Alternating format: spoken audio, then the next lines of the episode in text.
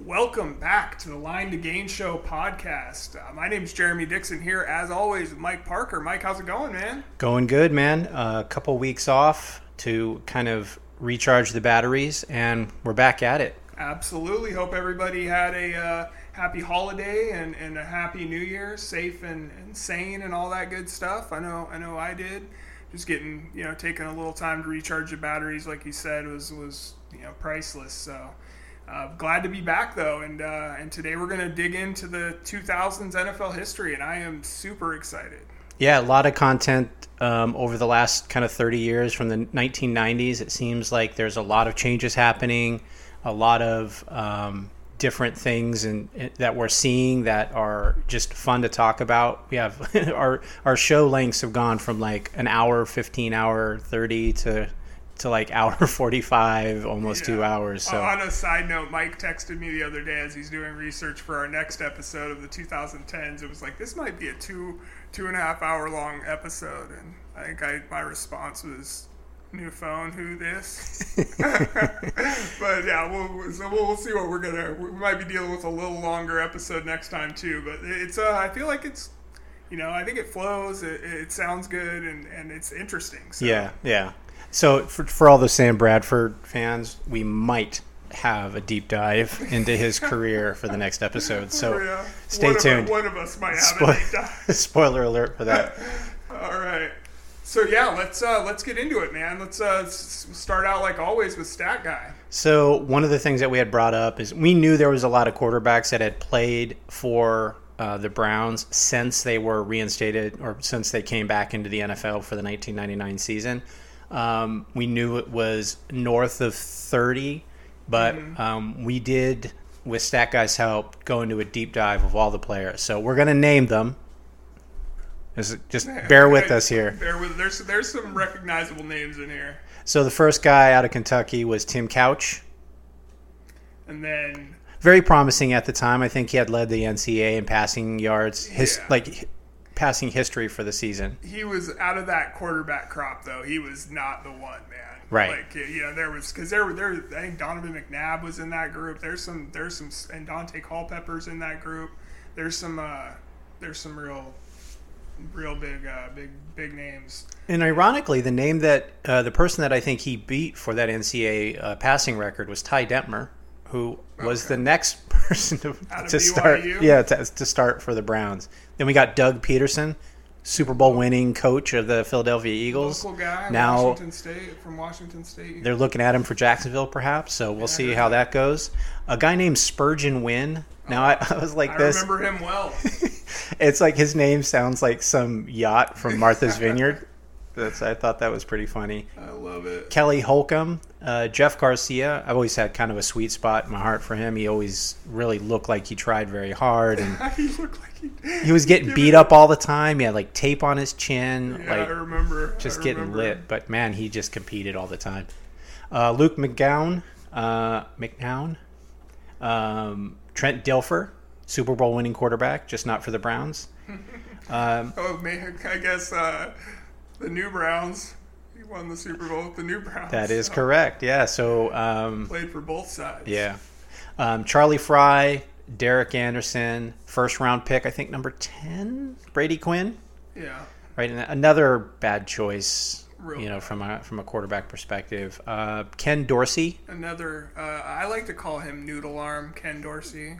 I heard an analyst call him that one time. Very brother. tall, kind of lanky. Yeah. You know, could make some good throws. Like when he was with San Francisco, I saw him make some good throws. I go, oh, okay, we'll see what happens with this guy. My brother loves it when people call him Noodle Arm. So if you're listening, Matt, Noodle Arm Ken Dorsey. so after Ken, we have Bruce Gradkowski, Colt McCoy, Jake Daylight Come, and I want a Delome, uh, Seneca Wallace. Love Seneca Wallace. I thought Seneca Wallace was going to be your guys' savior, man. I really did. I thought he. I was like, he just needs a chance. It's almost before his time, right? Like, not a traditional pocket passer.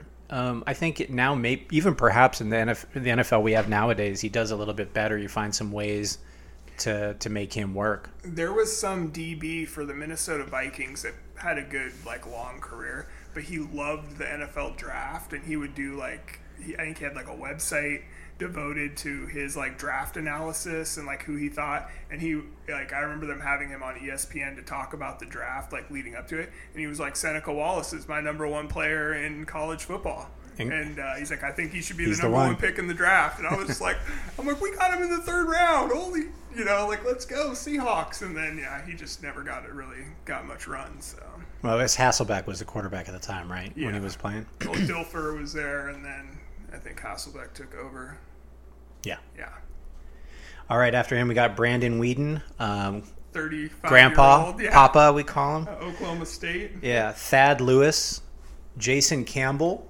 had a good run with uh, the football team there for a while. He was in uh, University of Auburn, I think, with like uh, Cadillac Williams. Yep, And, Ron Ronnie Brown. yeah. Yep. Uh, Brian Hoyer, Johnny Manziel. We all know that guy. Uh, can I just say one thing? I saw a meme a couple weeks ago that Baker Mayfield is just a sober Johnny Manziel, and uh, I've never laughed so hard in my life. Hmm. Johnny has better arm? Yeah. Question mark? Question mark. Exclamation point? Question mark? Um, Connor Shaw. Now, to me, this his name sounds like a character from like the Pelican Brief or something, not a quarterback in the NFL. Austin Davis, Cody Kessler, um, a retread uh, RG three. Like, oh my God, we're bringing in RG 3 This might be something, you know. Uh, Deshaun Kizer. I thought he was going to be good too, man. I really did. I mean, it's 50-50 for first round picks alone. I mean, we start dipping into the second, third round. It's it's really it's really tough. Yeah. Kevin Hogan, uh, Stanford, right? Yeah, I think I, I think so. Baker Mayfield, Tyrod Taylor, Tyrod. Case Keenum, Nate Mullens. Th- That's the 31 players. Now, out of that 31, who who do you think's the best? Okay, we'll go best quarterback and the, uh, the most successful of those players. Like, yeah, like, are you you're asking who Well, we'll do two. who had the most wins or who had the most Well- yards or what are we? Who had the better career?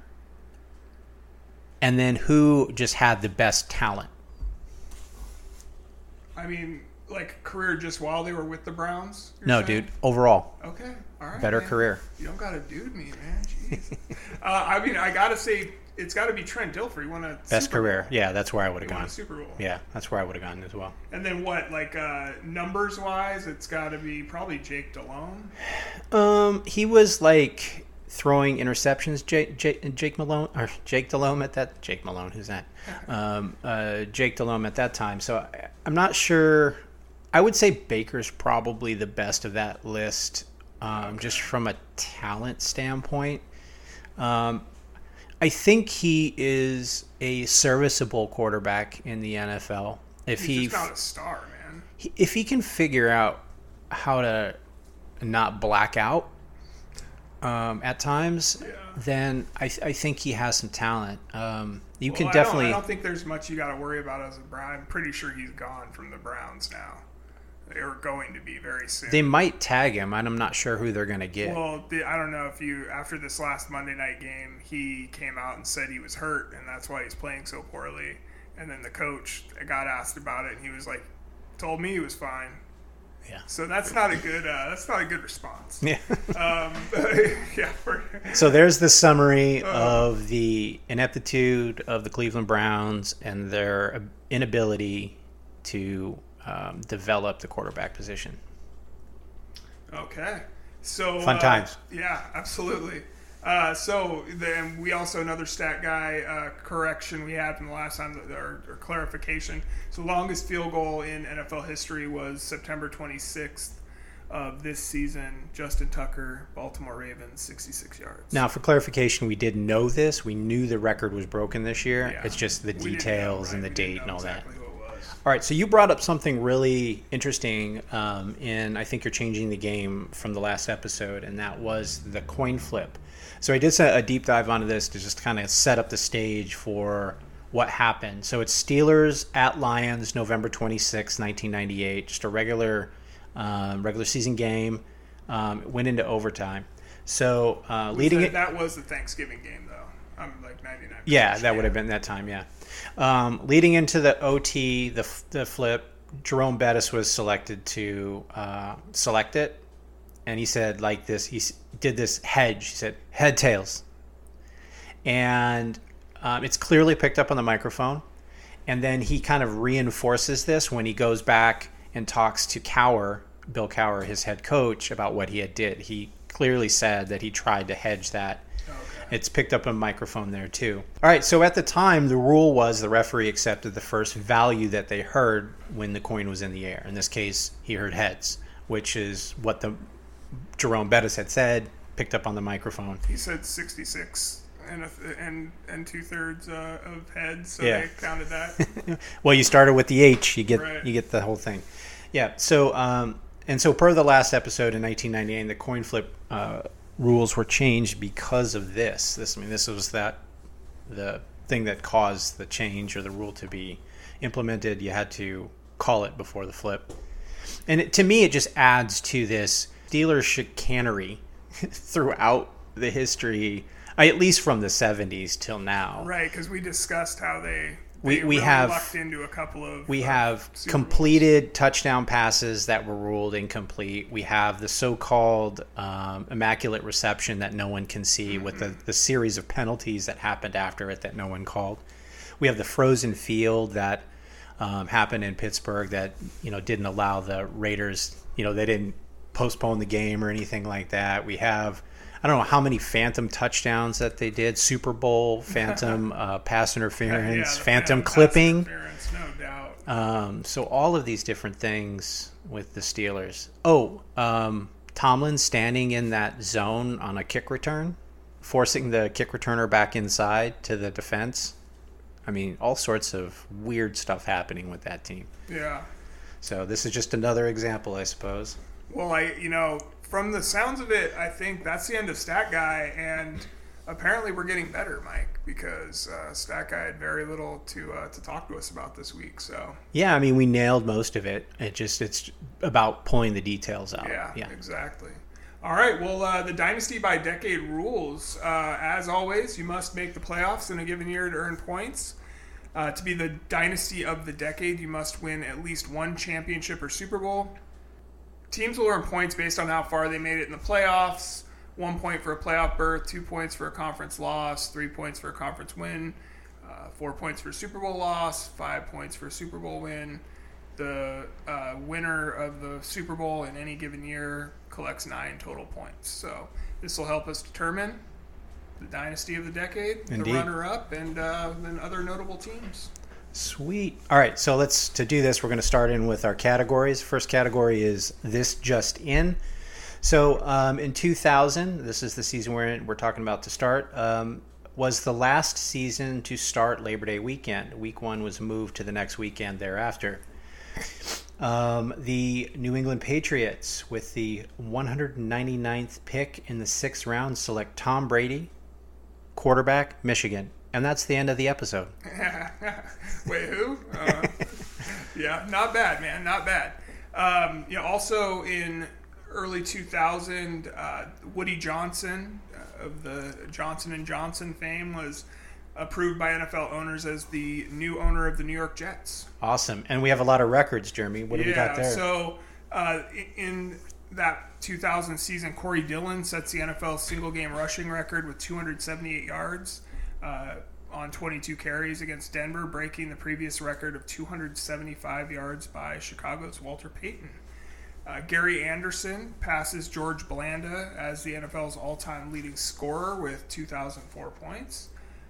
And San Francisco's Terrell Owens set single game receiving record with 20 receptions. He had also had 283 yards, breaking the previous mark of 18 receptions by Tom Fears of the LA Rams from the 1950s. So I believe one of us had him on our uh, fantasy team from the 50s. Ah, don't, Can't remember. don't who. recall. So, Yeah. Anyway, that I thought that those were some some pretty big uh, numbers going, you know, bigger big records going down. Yeah, so uh, a couple other notes here, a um, couple of RIPs. We have RIP Eric Turner, uh, former safety of the Cleveland Browns, uh, passed away from complications of stomach cancer way too early. Um, he was one of my favorite players of the Browns, along with Eric Metcalf. Hmm. There, the thing about those teams that there wasn't a lot necessarily to really uh, like enjoy about you know the Cleveland Browns over the years, but they have like some of these players that really just stand out to you, and those were two of them for me. Um, I had the, I, I was a Seahawks fan in the '80s. I remember well. yeah, yeah. so I had the pleasure of watching um, him compete in uh, against Seattle on a uh, Christmas Eve game in 1994. So my family lives in Cleveland. We had we were living in Texas at the time. We did a road trip out to Cleveland, and then my dad had gotten me and my brother tickets to go see the Browns game where the Seahawks were in Cleveland in the older Awesome. stadium. Um, it's one of my best like memories of football, and I, it, it's burned in my brain. And it's it was a surprise to me. It was a really good experience. It was a Bill Belichick coach Browns team, and they defeat this. They beat the Seahawks uh, thirty-five to nine. Um, they did finish out the year um, eleven and five that year. Turner had six tackles and an interception of uh, Dan McGwire. Um, Oh, Disco Dan McGwire. Disco Dan, brother of um, Mark McGwire of baseball uh, notoriety. Uh, side note: Louis Riddick, the current um, color for uh, Monday Night Football, he's a defensive back in that game. He had three pass defenses, five tackles, two penalties, ten yards uh, in the game. All right. So R.I.P. Uh, Eric Turner. Uh, really liked watching you play. Also, another person I really liked um, watching play. Um, R.I.P. Derrick Thomas, uh, paralyzed and eventually passed away from injuries resulting in a car accident. Uh, he was inducted to the Hall of Fame uh, that year. I remember that well, man. I do. That was uh, that was pretty shocking. I mean, he was Derrick Thomas was one of my favorite players, and um, yeah, just just terrible, terrible accident that that caused led to his death. So He was part of that '89 draft that, you know, for me was kind of my favorite. Barry Sanders, Deion Sanders, you know, Derrick Thomas, um, a bunch of other players that are not coming to my mind right now, but it was one of my favorite. And he definitely was one of those players that stood out to me. Really uh, liked um, the Kansas City Chiefs at the time, which is weird because I was a Seahawks fan. They competed against each other in the same conference. In fact, one of my most memorable memories of, of football is that uh, seven, I think he had eight? No, he had seven uh, sacks. against Dave Craig, Dave Craig. right? Uh, he missed the eighth, and, and But he the Seahawks still won that game, which was crazy. Right. It was, It's an amazing game. You can YouTube it. What, how many didn't? Uh, I mean, not by 1990. yeah, not by one person, but this last game for the Browns, Baker Mayfield got sacked nine times. I was like, It's just yeah. how do you win when you? Well, that that was Dave Craig. He was actually they a couple other guys got him too. So it was one of Oh, those so days he was under yeah, constant pressure. All right, so that's uh, 2000. So for 2001, obviously, um, September 11th, 2001, happened that uh, that during that season. The NFL did not play what was supposed to be Week Two as a result. Those uh, games were rescheduled uh, to the weekend of January 6th and 7th, and uh, the playoffs, Super Bowl, and Pro Bowls were all moved back one week. Okay. Uh, also, in that 2001 season, NFL clubs approved additional league wide revenue sharing at a special league meeting in Dallas. The teams agreed to pool the visiting team's share of gate receipts for all preseason and regular season games and divide the pool equally starting in 2002. So, I wonder if it's just a percentage share, you know? yeah, I'm not not so Because sure. I don't know how you would know. Like, oh, you're a Rams fan, you're a Seahawks fan. Like, Right, right. No kidding. Um, so also in 2001, Michael Strahan passes Mark Gastineau in the single season as a single season sack leader with 22 and a half. Um, this was that incident where we had talked about in previous episode where like Brett Favre took a dive essentially and gave him that uh, that final sack to put him over the list or put him over the uh, the line. So Yeah, I know. very No, suspect. You know, I was. Uh, I, it's funny. I hate to keep. I, this is like my fourth time referencing the freaking Monday Night Football game from this week with the Cleveland Browns and the Pittsburgh Steelers. But I think that T.J. Watt got to 21 and a half sacks in that game, and everybody was kind of like hoping he was going to get that 20 second, or you know, one more sack to get to 22 and a half. And he almost did uh, in the fourth quarter, but you know, would have tied would have tied Michael Strahan without going to the next game. you Right, know, would have kept it in a the 16 game, Yeah, it would have yeah. been in 16 games. So that's a that would have been interesting, but we'll see what happens. I guess it has to put an asterisk next to it if uh, if he gets it in the 17th game here this week. But all right, so the other thing from the 2001 section, Mike, is Ray Lewis goes back to the Super Bowl. We mean back? He was just he was he was just there once in 01 for that 2000 year Super Bowl. Uh, but the year before, he had gone there and stabbed somebody and said he was never going to come back until he came as a player. So he came back. Stabbed. He stabbed. Allegedly. Allegedly, Well, allegedly, allegedly. he pleaded guilty to obstruction of justice. yeah. Anyway, so that that's the end of the 2001. On to 2002. Um, so this is when Reebok takes over as the single official supplier of the NFL uh, for 32 teams and officially licensed clothing and shoes. Um, they wanted to change the jerseys for all 32 teams, and the universe, the, the the owners were like, "No, we're not doing this. This is ridiculous." Like, there's a lot of you know. A lot of these jerseys and these uniforms go back so long, and there's a tradition to that. And the owners like, "I'm not going to let you just gussy up like a Packers uniform or a Bears uniform. Let's let's get I real." like that. Gussy up. Yeah. That's yeah, my. that's great. Well, I learned that in the 40s. Um, so uh, instead, Reebok would create an idea of alternate uniforms. So this is pretty cool, right? They came up with these special colors and designs. Like, you know, you have a, a pair of, you know, Jordans. You have different colorways and different, you know, ways that it was the same design, but they put the colors on differently. So, Right. um, yeah, really, really interesting. Now, did they One of my actually did they do that, or they just came up with the idea and then later Nike's the one that followed through with the colorway? I don't know about. I I can't remember. No, they did alternative jerseys where they had different. You know, they would combine. I think they brought back, for example, the uh, powder blue for the Chargers. So they keep a Oh, lot of the same stuff. So they introduce it as kind of like a special thing, and these throwback jerseys and these alternative colors. I had this red. It was like red with blue, the navy blue, and so it basically replacing the the, the baby blue on the uh, Tennessee Titans jerseys. Uh, I had an Eddie George, but it was the it, instead of being the light blue on like the body of the jersey was red, and then it had still had like the the dark blue uh, shoulder uh, you know shoulder patches or whatever. So Yeah. it was, yeah. But I I don't think they ever wore that jersey. I think it was just like a off color wave thing that they had put out for. Well, yeah, that, that so. yeah, that's the kind of stuff that Reebok came up with. No, so. great ideas, man.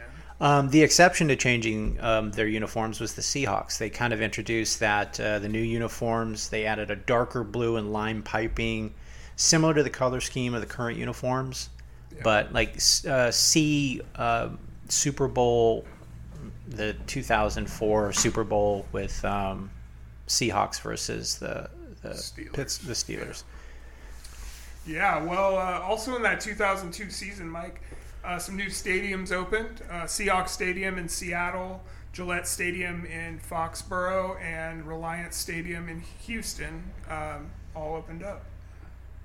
And uh, for the first time, the NFL season kicked off on a Thursday night in prime time as the San Francisco 49ers defeated the New York Giants 16 to 13 uh, in Giant Stadium. Give me more football, more days. I love it. Uh, Oakland Raiders wide receiver Jerry Rice passes Walter Payton for the all-time lead in yards from scrimmage. Still holds that record. Yeah. uh, Baltimore Ravens cornerback Chris McAlister set an NFL record for the longest scoring play with a 107-yard touchdown return of an errant 57-yard field goal attempt by Denver Broncos kicker Jason Elam. I love McAlister. It was like uh, Samuel L. Jackson was playing cornerback. Had that kind of similar Yeah. similar look.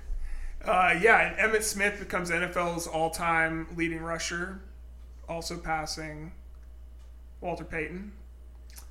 Um, Marvin Harrison of the Indianapolis Colts set the single season record for pass receptions with 143, surpassing Herman Moore's 123. Herman Moore was my guy.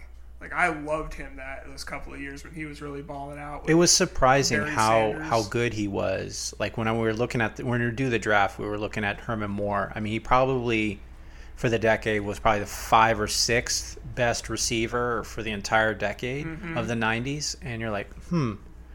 Yeah, I um, mean, he had not like, enough. He had like one and a half just amazing seasons, and Yeah, Like, that's well. That's what it ends up being. It's the consistency at a high level. Um, probably should be in the uh, Hall of Fame though. Honestly, Really, yeah. not enough receivers from that era in there. Yeah, really not. And then another one, RIP to Johnny Unitas, um, dies on 9 11, the first anniversary of the attacks uh, of a heart attack. So moving on to 2003, um, Lincoln Financial Field in Philadelphia opens, a renovated Soldier Field in Chicago, and a renovated Lambeau Field in Green Bay also open, which is you know pretty cool. Seems like a theme. Like, all right, we need some mega stadiums, Right. Yeah, exactly. Yeah, we need uh, bigger and better, please. more luxury boxes. Um, and then also in, uh, on November 4th of that year, the NFL Network launches, which is fantastic because now we have, the, you know, it's 24 uh, 7 football. Yeah, love the love the station. Um, I have it on my um, YouTube TV package. It's definitely nice to have. Um, next, we have kind of an RIP. Sid Gilman um, revolutionized passing offense as the coach of San Diego Chargers in the AFL. His concepts of forcing the defenses to defend the entire field um, by using motion and different route combinations is the basis for many of the offense offenses that exist in the NFL today. Uh, he passed away peacefully at the age of 91 and was inducted into the Hall of Fame that year. Okay. Uh, I also had a couple of RIPs from 03. So uh, RIP to Tex Schramm, one of the you know brainchilds of the of the merger. Uh, he dies at the age of 83 on July 15th, and then Otto Graham dies at the age of 82 uh, on December 17th. So a couple of uh, titans of, of the early years of football. Yeah, Otto Graham was that quarterback for the Browns in the 50s. They won the decade, um, and it was And he because won- in large won- part of him. He won me the fantasy football. Yeah, and then he retired. Um, they they kind of lost a year where they missed the playoffs and stuff in the in the mid 60s, and then they drafted um, Jim Brown, and Jimmy. it kind of picked up again. And it was the 60s, it was 1957, I believe, but um, in the mid 50s. But Gotcha. very important to the franchise. Yep. So moving on to 04, Mike, what do you got? All right, so we have a similar situation to that 83 draft with um, John Elway. We have an Eli Manning, quarterback, University of Mississippi, um, drafted first overall by the Chargers. Um, like Elway before him, uh, he didn't want to play for the Chargers and told him as much. Um, also, a weird note Ernie Accorsi, uh, who uh, was the GM for the Giants, is the same GM um, of the Colts in 1983 um, with the Elway situation. So, man, this guy's like. Every time I hear that, I'm just like I'm blown away. Like I, you know, I I forget about it, and then I'll see something about one one or the other of the, the two trades, and it's like I can't believe the same guy was the was the uh, the GM 20, 20 years apart, 21 years apart. whatever. So I go one of two things. One, I go maybe he's just a really bad GM because all of his teams are picking first in the league. But then I look at if you dig into the 83 scenario, he was the assistant GM at the time, and the other guy just quit. Like I'm not going to deal with this, so he he basically got promoted into it. right. Um, but for all of this, uh, the New York Giants get the rights to Eli Manning, and the Chargers get uh, the rights to Philip Rivers, a 2004 third round pick that became Kate or Nate Kaeding, their kicker, uh, and a 2005 first round pick that became Shawne Merriman, um, and a 2000, uh, 2005 fifth round pick that they eventually traded away. Okay. Interesting. Interesting. Uh, and you know, also that year, the NFL sets an all-time paid attendance record for the second consecutive year. Owners vote to extend the instant replay system for another five seasons through 2008. Um, a federal appeals court formally ruled in favor of the NFL's draft eligibility rule in Maurice Clarett's lawsuit, citing federal labor policy and permitting NFL and the Players Association to set rules for when players can enter the league. Now, this was a huge story at the time. Yes. Maurice Clarett, freshman at Ohio State, they win the championship, set the world. He he Against is- Miami. yeah. Oh, that in that room right there. I watched that game. My brother like picked. I, I forget. I think he took a remote control and just threw it on the ground as hard as he could at the end of that game when Um, The pass interferences were a little yeah, suspect. I think that was the, the play that, that he did that on.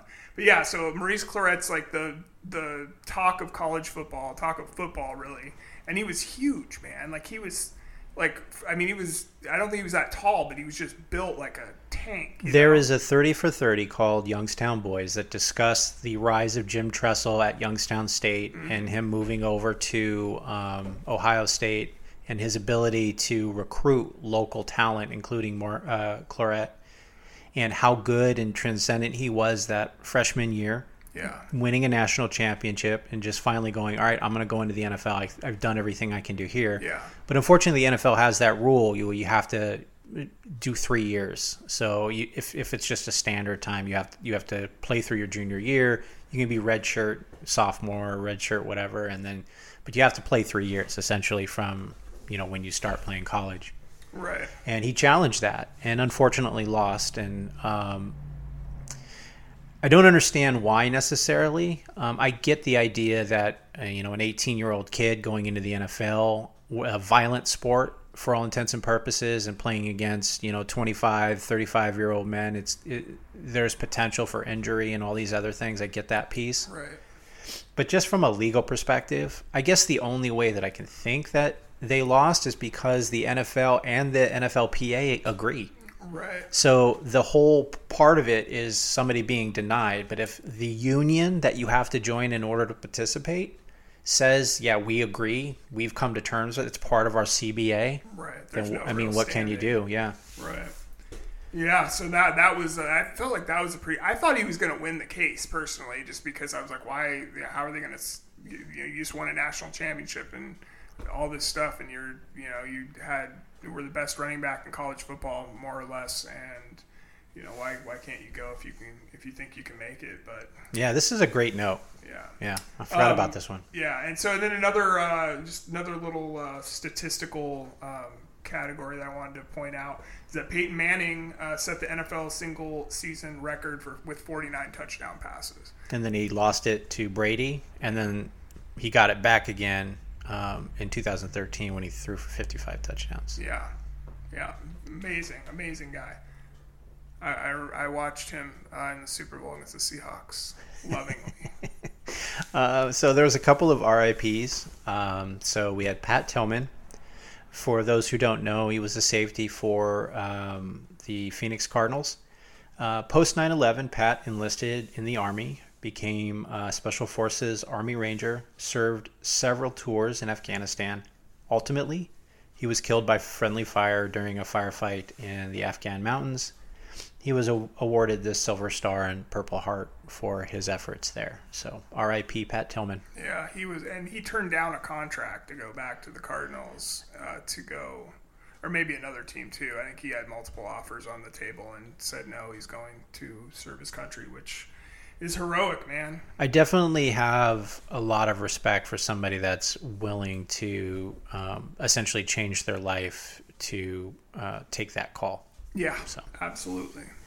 Um, also, Reggie White. Um, they called him uh, the Minister of Defense. He played defensive, I guess he was defensive tackle for the Eagles, Packers, and Panthers, earning a Super Bowl ring with the Packers and was enshrined in the Hall of Fame. He passed due to complications of sleep apnea. He was 43. I am older than Reggie White at this moment. Don't die of sleep apnea, okay? I don't have sleep apnea. All right, on to 2005. All right. So um, this was the first time that a regular season game was played outside of the U.S. The 49ers and the Cardinals played in Mexico City. They drew an NFL season attendance record of 103,467 paid fans. Nice. Man, Mexico turned out. Yeah. That was just people kind of walk. That's like, you know, I don't know, like people at the grocery store in Mexico City. I mean, there's the population of that place is Yeah. insane. No kidding. No um, kidding. So, also in 05, due to the effects of the Hurricane Katrina uh, and the damage to the Superdome, uh, the Saints were forced to re- relocate their operations. They played home games in the Alamo Dome, San Antonio, and at Tiger Stadium at uh, LSU in Baton Rouge. Remember that well. Um, also, that year, the NFL strengthened its steroids program by adopting the Olympic testosterone testing standard. This tripled the number of times a year any player can be randomly tested during the off season from two to six. Uh, adding substances to the list of banned substances and putting new language in the policy to allow for testing of designer drugs and other sub- substances that may have been abated by detection. Man, I just I don't know about this. Like the USADA, and they couldn't pick up Lance Armstrong for like right. a decade. I mean, who knows? There's a lot of holes in this stuff. Not yeah. that I think that it's rampant in the, in the, NFL, but I think the Olympics it's absolutely rampant. Absolutely. I don't know about the NFL. Yeah, no kidding, no kidding. Um, NFL owners vote to approve the purchase of Minnesota Viking of the Minnesota Vikings to real estate developer Zygi Wilf. Um, Wellington Mara, the New York Giants president and chief executive officer, dies at the age of 89 on October 25th. R.I.P. the Duke. R.I.P. to the Duke. Also, Seattle Seahawks running back Shaun Alexander set the NFL single season record for touchdowns with 28. Again, this uh, you know technically happened in 06, but was part of the 2005 season. Uh, and then the NFL Network televises its first live games there at the end of the 2005 season. And I mean, hey, we're and we're off. What? Yeah, what a better t- what a better time to be alive, Mike. Jeez, man. 2000s awesome. were nice when it comes to football, for sure, or the NFL in particular. Yeah. Yep. So 06, uh, Paul Tagliabue uh, announces his retirement as the NFL commissioner. Uh, enter Roger Goodell, a fan favorite. Uh, so here's Paul's legacy, kind of in a nutshell. Of course, he did many different things, but um, so league added four teams: Panthers, Jaguars, Texans, and the Browns or Ravens, depending on how you look at it. I think technically the Ravens are a expansion team, and the Browns were just coming back. Okay. Uh, next, uh, four more teams moved. Um, the Raiders to back to Oakland, uh, the Rams uh, to St. Louis, the Oilers to Nashville, uh, becoming the Tennessee Titans. The Cardinals to Glendale, renaming Arizona, uh, moved to a suburb of Phoenix. Um, he oversaw the construction of 17 new stadiums. So you mentioned a few of them earlier. He saw an explosion of uh, specialized, what we what you would call mega stadiums. He began an in-house specialty cabling network called the NFL, which we talked about just a second ago. Increased television rights and fees uh, with broadcasting partners and of course maintain labor peace with the NFLPA. There was no labor strife during his um, tenure. Take a note, Major League Baseball. Does anyone really care if they come back? I, yes, I do. Any, the, Mariners are finally going to be good. I said see, I called them the Seahawks inadvertently, but they're still finally going to be good. I hope. I hear. I hear. Yeah, yeah.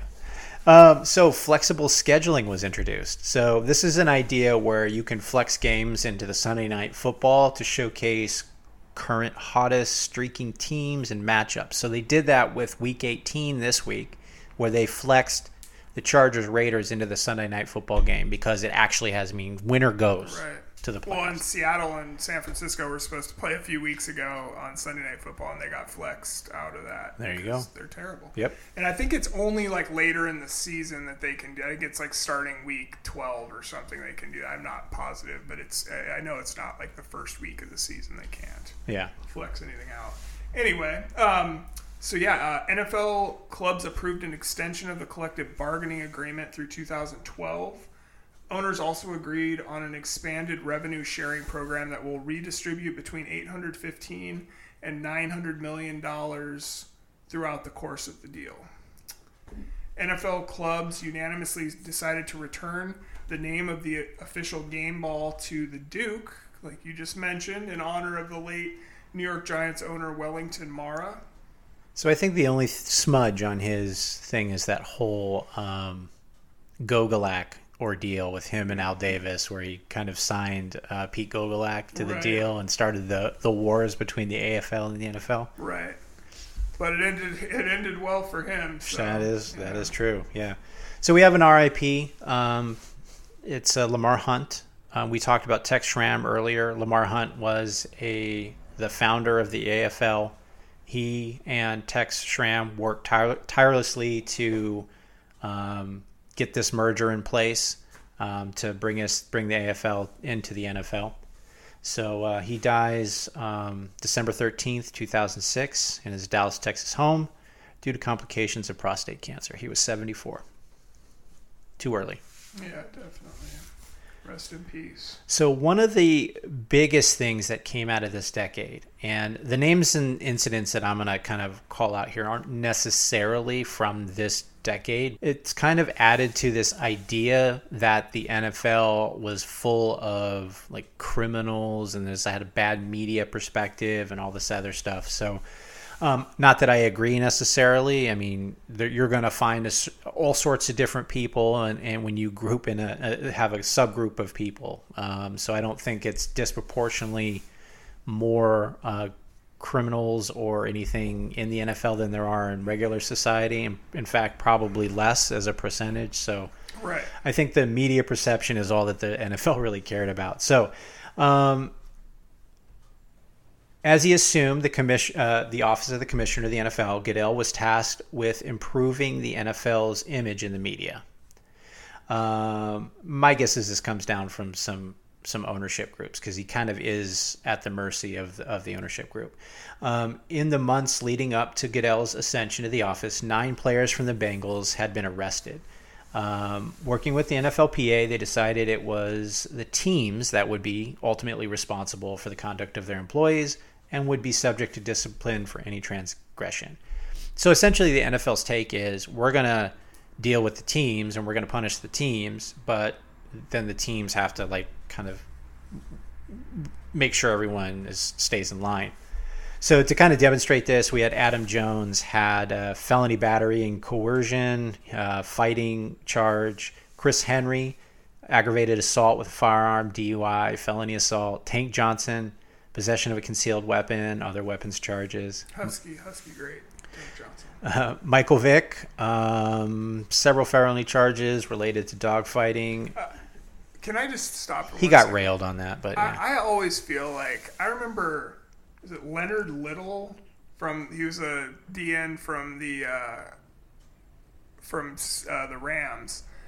Like got two DUIs and like on his second one killed uh, or a woman lost her baby because of it or something like that. And I was like, he got like a three, two, three, four game suspension, and Michael Vick is like railroaded through, you know, to federal prison for fighting dogs. You know, I mean, it's like I feel like sometimes people have a skewed view of reality when it between animals and human beings, but yeah, I mean, I mean, both are wrong. Clearly, both are. It's not good to fight dogs and kill dogs or whatever. But when it doesn't correlate with somebody that killed a person, or even with a vehicle, whatever, through a DUI, I feel like that should be you should be suspended at least for a year or something. I don't know. Yeah, there's a great 30 for 30. Um, just it seems like there's always a great 30 for there's, 30 there's for something. But there is one for Mike Vick as well where they go into a little bit of this. Um, it was in the suburbs of Atlanta, kind of out in the sticks.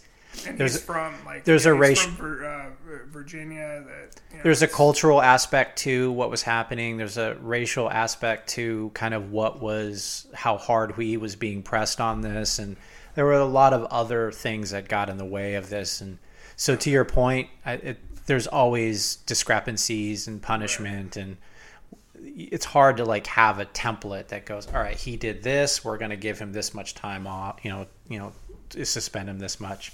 Yeah. So speaking I'll, of DUI, I'll, I'll, try not to interrupt you too many more times. well, speaking of DUI manslaughter, we have Donté Stallworth.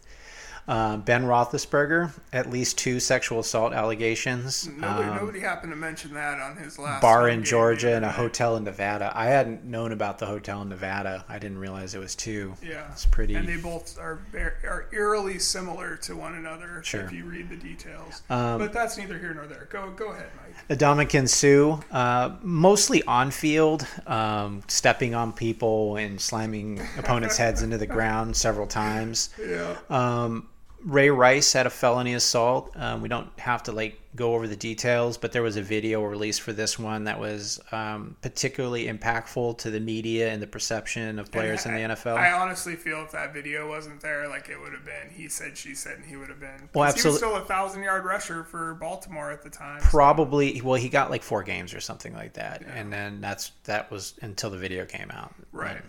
then they had to make some different choices. Um, Adrian Peterson, domestic violence, uh, reckless or negligent injury to a child, um, was pretty brutal to a to a small baby, his his baby.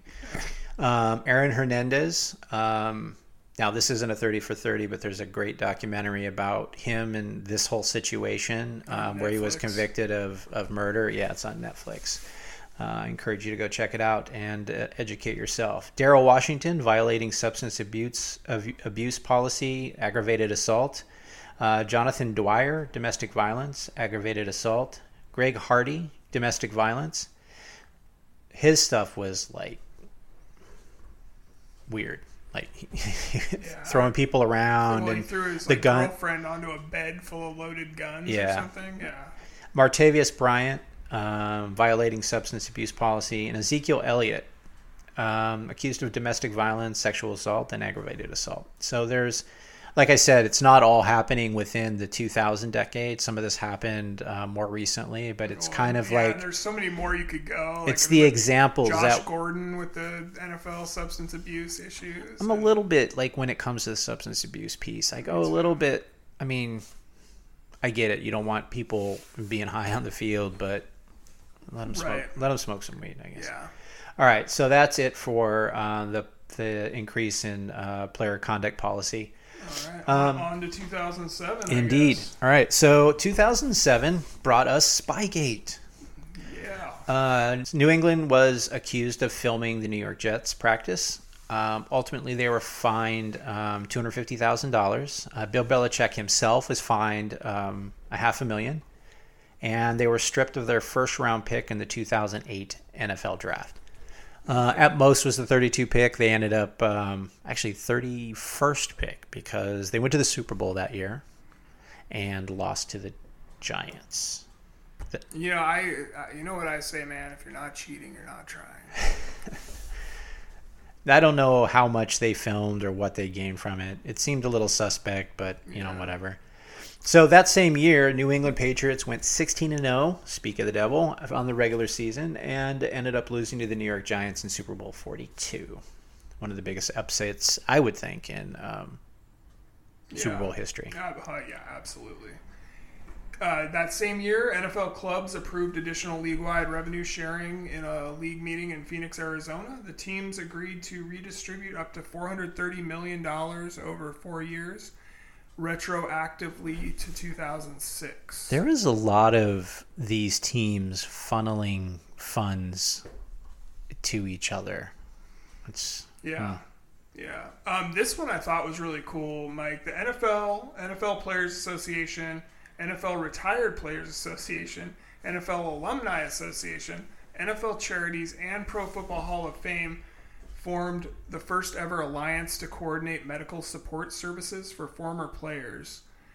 Five months later, NFL owners unanimously approved another $10 million in alliance funding for retired players to help pay for joint replacement surgeries and other medical assistance, supplementing the initial 7 million they committed that year in July.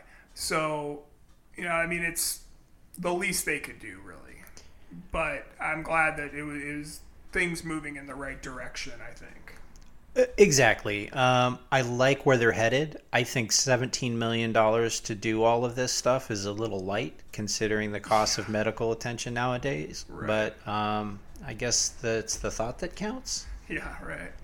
Um, yeah, so uh, some more interesting stuff from that 2007 season, Mike. On October 28th, the New York Giants defeated the Miami Dolphins 13 to 10 at London's Wembley Stadium in the first regular season game played outside of North America. I know uh, a couple couple of uh, years back you, you mentioned the, Mexico City, yeah. game. So uh, I didn't get the. Uh, I know it was a lot of fans there. I didn't get the. I know there was hundred thousand plus fans in Mexico City. I should have checked on that.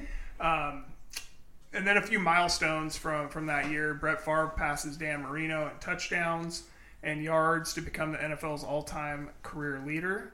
Patriots quarterback Tom Brady set the single season record uh, with 50 touchdown passes, like you mentioned a little while ago, including uh, 23 to wide receiver Randy Moss, which was also a record. Um, they all got Moss that year. yeah, man. Uh, New England also becomes the first team ever to finish uh, a 16 and 0 in the regular season, and they also scored a record 589 points.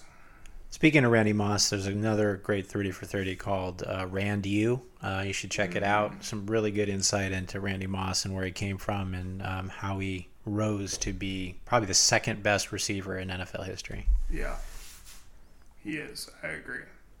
The 2008 season saw a marked increase in the new offensive uh, philosophies, at least to the NFL. Some of these were being used in college and high school, but uh, the Wildcat, for example, is based on a halfback option, puts the running back in taking the snap from the center, and is used to create mismatches in the running game. That was Ronnie Brown, right? Ronnie the Brown, the aforementioned yeah. Ronnie Brown was, uh, and the Miami Dolphins are the ones that kind of uh, were using that more often than not. So essentially, he just stands in takes the snap, usually in shotgun, and he can decide where he Just wants to go from there. Yeah. yeah.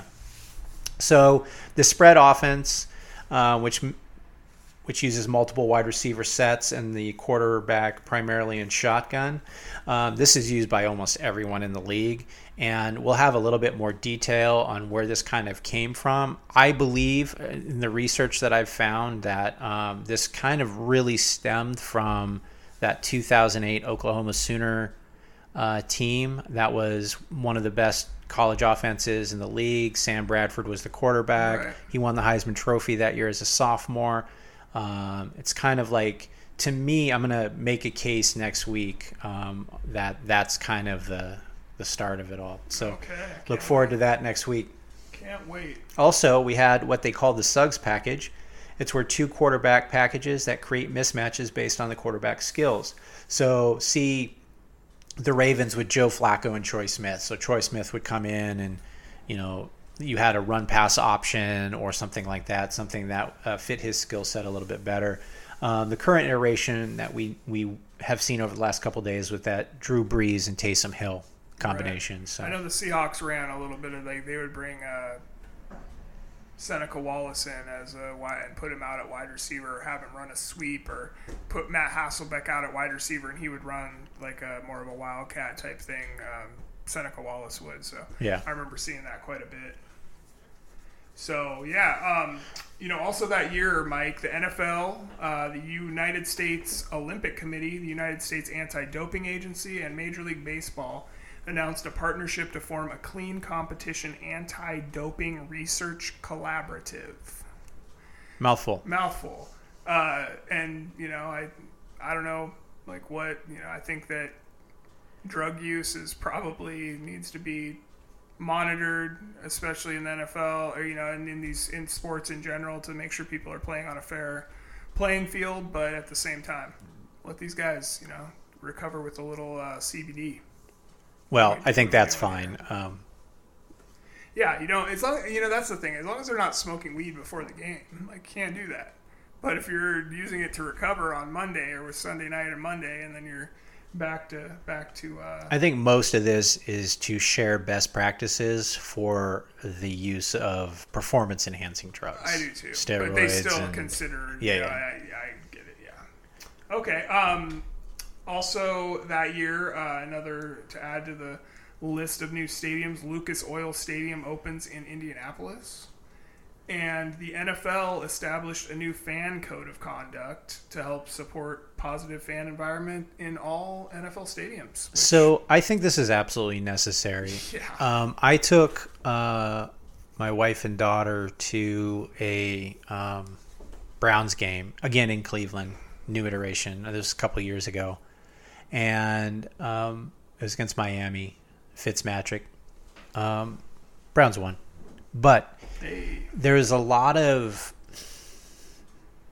stuff going on around, spilling of beer and cussing and screaming crazy stuff, and yeah. you know, people yelling like angry kind and I just like come on there's there's a kid here let's let's just everybody I be mean, civil I don't understand I partly don't understand Put this on you for taking your like you're in Cleveland, man. What do you expect from these people? well my I'm just I'm, I'm kidding, man. I'm we're not we're not Detroit. You gotta, you gotta, yeah, you gotta realize uh, Um, you have kids around, man. You can't be. I mean, I, I'm all for you know shouting and saying crazy stuff, but not you know. Well, but- you you get this right. You get the passion for the football, Yeah. and and I I have a lot of passion for the NFL, and I want to share that with my loved ones. And you know. I I took my uh, that same daughter to a Washington Husky game, and it was a completely different experience. She had a great time. She you know wasn't into the football as much, but like all the the pomp and circumstance around Yeah. it, she really enjoyed, and we had a really good time. But we go to the um, the Browns game, and it's just like it's a different experience. She doesn't want to go to, to games anymore, and oh man. and uh, and I get it. it Thanks, is what it Cleveland is. fans. Yeah, You thank you, Cleveland. For, for uh, we broke a little girl's heart. No, her her her heart was cold to NFL to start with, so nothing was broken. Oh man, just kidding. So yeah, that, no, I think that was a good thing though that they put in uh, a, a code of conduct for fans because you know you don't want to see a guy like just piss drunk falling down the stairs or something. You know what I mean? It, Yeah. it's a bad look. We saw that at a, also at a Boston Bruins hockey game when we were in Boston. What? Are you just like trying to like go see the like the worst fans at all of sports or what? Well, I what I try to do when I go to these cities, and if I have the opportunity, I want to go and and watch them play. Like I was in New Orleans um, a couple years ago. And we went to go watch the Pelicans play. I really wanted to see Zion Williamson, but he was still out with that uh, knee injury his rookie year. But I did get an opportunity to see um, Golden State. That's who they're playing, and just watching Steph like with the cuts and and it just I mean that guy is so good and he's always moving and it was just so that's I like I went to a Capitals game I went to uh, uh, uh, I was gonna say Bullets game but a Wizards game um, where else did we go come been to a 76ers game in Philly like there's it's fun to experience it in different yeah, I'm places sure, man. Yeah, Yeah. it's got to be a good time. I, I've been. I've the only uh, out of market game I've been to is the went to a Baltimore Orioles game like. 20 it was right when they opened Camden Yards. It was like the, that like late in the summer after uh, they had had the All Star game there, and Ken Griffey Jr. had hit a home run uh, in the home run derby off of the ware- warehouse, and Yeah. so there was like a big thing for him up there on the um, up on the, the warehouse. But I went there. My little so my brother Matt collected little uh, the mini bats, and this is how I knew how bad the fans in Baltimore were. I'm like, well, where can I get a, a mini bat? I want to buy a mini bat for my brother. I go into like a little gift shop. They're like, yeah, we stopped selling those because people were buying them and then beating each other up with them. So, like, point taken. I'm gonna go back to my seat now. Thank you, sir. Welcome to Baltimore. Uh, yeah, so my my da- I took my daughter to a Capitals game um, out there versus the Flyers when, when we were in DC, and uh, had a great time. And we had a couple of Flyers fans in front of us, and we're chatting, and it was fun to kind of watch that. It wasn't crazy or anything, not not, Yeah. not like Boston, but it- it's all about kind of catching the right team, right day, you know that kind of stuff. But Absolutely. everybody, calm down around kids. That's all I'm saying. Yeah, no doubt. What are you doing? Chill out, man. All right, on to 2009. Let's close this uh, decade out, Mike. Yeah. All right. So NFL celebrates the AFL's 50th anniversary that season. Um, we also saw for the first time a Super Bowl past um, was the most watched program in history. They had 154 million uh, people tuning in to Super Bowl 44. It per, uh, surpassed the 1983 series finale of MASH. Um, also in 09, uh, we were had another gate scandal. Uh, the Bounty Gate Saints defense essentially ended the careers of two Hall of Fame quarterbacks. So I kind of went back and I watched the championship games uh, or the, the the playoff games for these two. So they faced Kurt Warner and the and the Cardinals in the 09 uh, divisional round. He was under constant pressure. He wasn't he he could move in the pocket, but he wasn't really a mobile quarterback. Um, Kurt Warner. Um, he threw two interceptions. On the second one, he attempted uh, to tackle the interceptor. So he, he it was a short pass. It was intercepted by a defensive lineman, and he rolls to his right and he's absolutely obliterated by Bobby McCray. He left the game for the rest of that half. He would come back um, in the second half to finish the game, but didn't play another game in the NFL after that. And uh, we also had Brett Favre, who in the 09 Conference Championship. Uh, one of his first interceptions um, of the game, he was high load. So that's where you have a player going at low and another guy coming high, basically bending him in half. He ended up with a leg injury. Um, he did fight through that. Um, he lost in overtime. Favre throws two interceptions, three quarterback hits, and a fumble. Um, Favre did play the 2010 season, only 13 games with some underwhelming stats before he retired. So that was the beginning of the end for Brett Favre uh, with the Minnesota Vikings in 09. Um, and he was also that that Bounty Gate uh, scandal. They did find proof that um, he was on a hit list, essentially. Gregg But- Williams. yeah, that Gregg Williams hit list. Guy's a savage. Slush fund. All right, so uh, that season also for the first time an NFL game was broadcast on NBC and also streamed live in its entirety to fans on the internet through NFL.com and NBCSports.com as the Giants beat the Redskins 16 to seven in the NFL kickoff game. So, you know, we're uh, so it's a brave new world now, Mike. We got we got games on the internet even. Oh my goodness. Um, also, that season, uh, Washington based attorney DeMaurice Smith is named as the new executive director of the NFLPA. I don't even remember who the guy was before him. I probably should have looked Gene Upshaw. up. Oh, boom. You look at this guy. The big brain on Brad. Um, um, uh, the Red Zone channel is launched that year, which is like my staple for Love Sunday it. mornings Love now. it. Love it. Uh, can't get enough of that. Um, and that that was that's a game changer, especially for guys that play fan or people who play fantasy football. It's you know like why even bother watching another another you know full game, but. Uh, unless it's a great matchup. But yeah, anyway, um, NFL announced uh, games that were blacked out in the home team markets during the 2009 season would be shown on NFL.com in their entirety on a delayed basis. So at least. you I always wondered why like the New York Giants and Chicago Bears were on that station at like Tuesday at Right. 8 p.m. Pacific time. Exactly. Exactly. Well, there you go. and then uh, also the the last thing I had for 09, uh, Roger Goodell notified all teams of new and expanded guidelines on return to play for any player who sustained a concussion, and that was on December 2nd, midseason. I'm thinking that there's a lot of controversy about concussions in the NFL at this time. I think the movie Concussion with Will Smith is getting ready to come out somewhere around here, and it might have been a couple years after that. But um, Government got involved too with this thing as well. We'll find so, out more about that later. Exactly, exactly. So, uh, yeah, so that's all for this just in.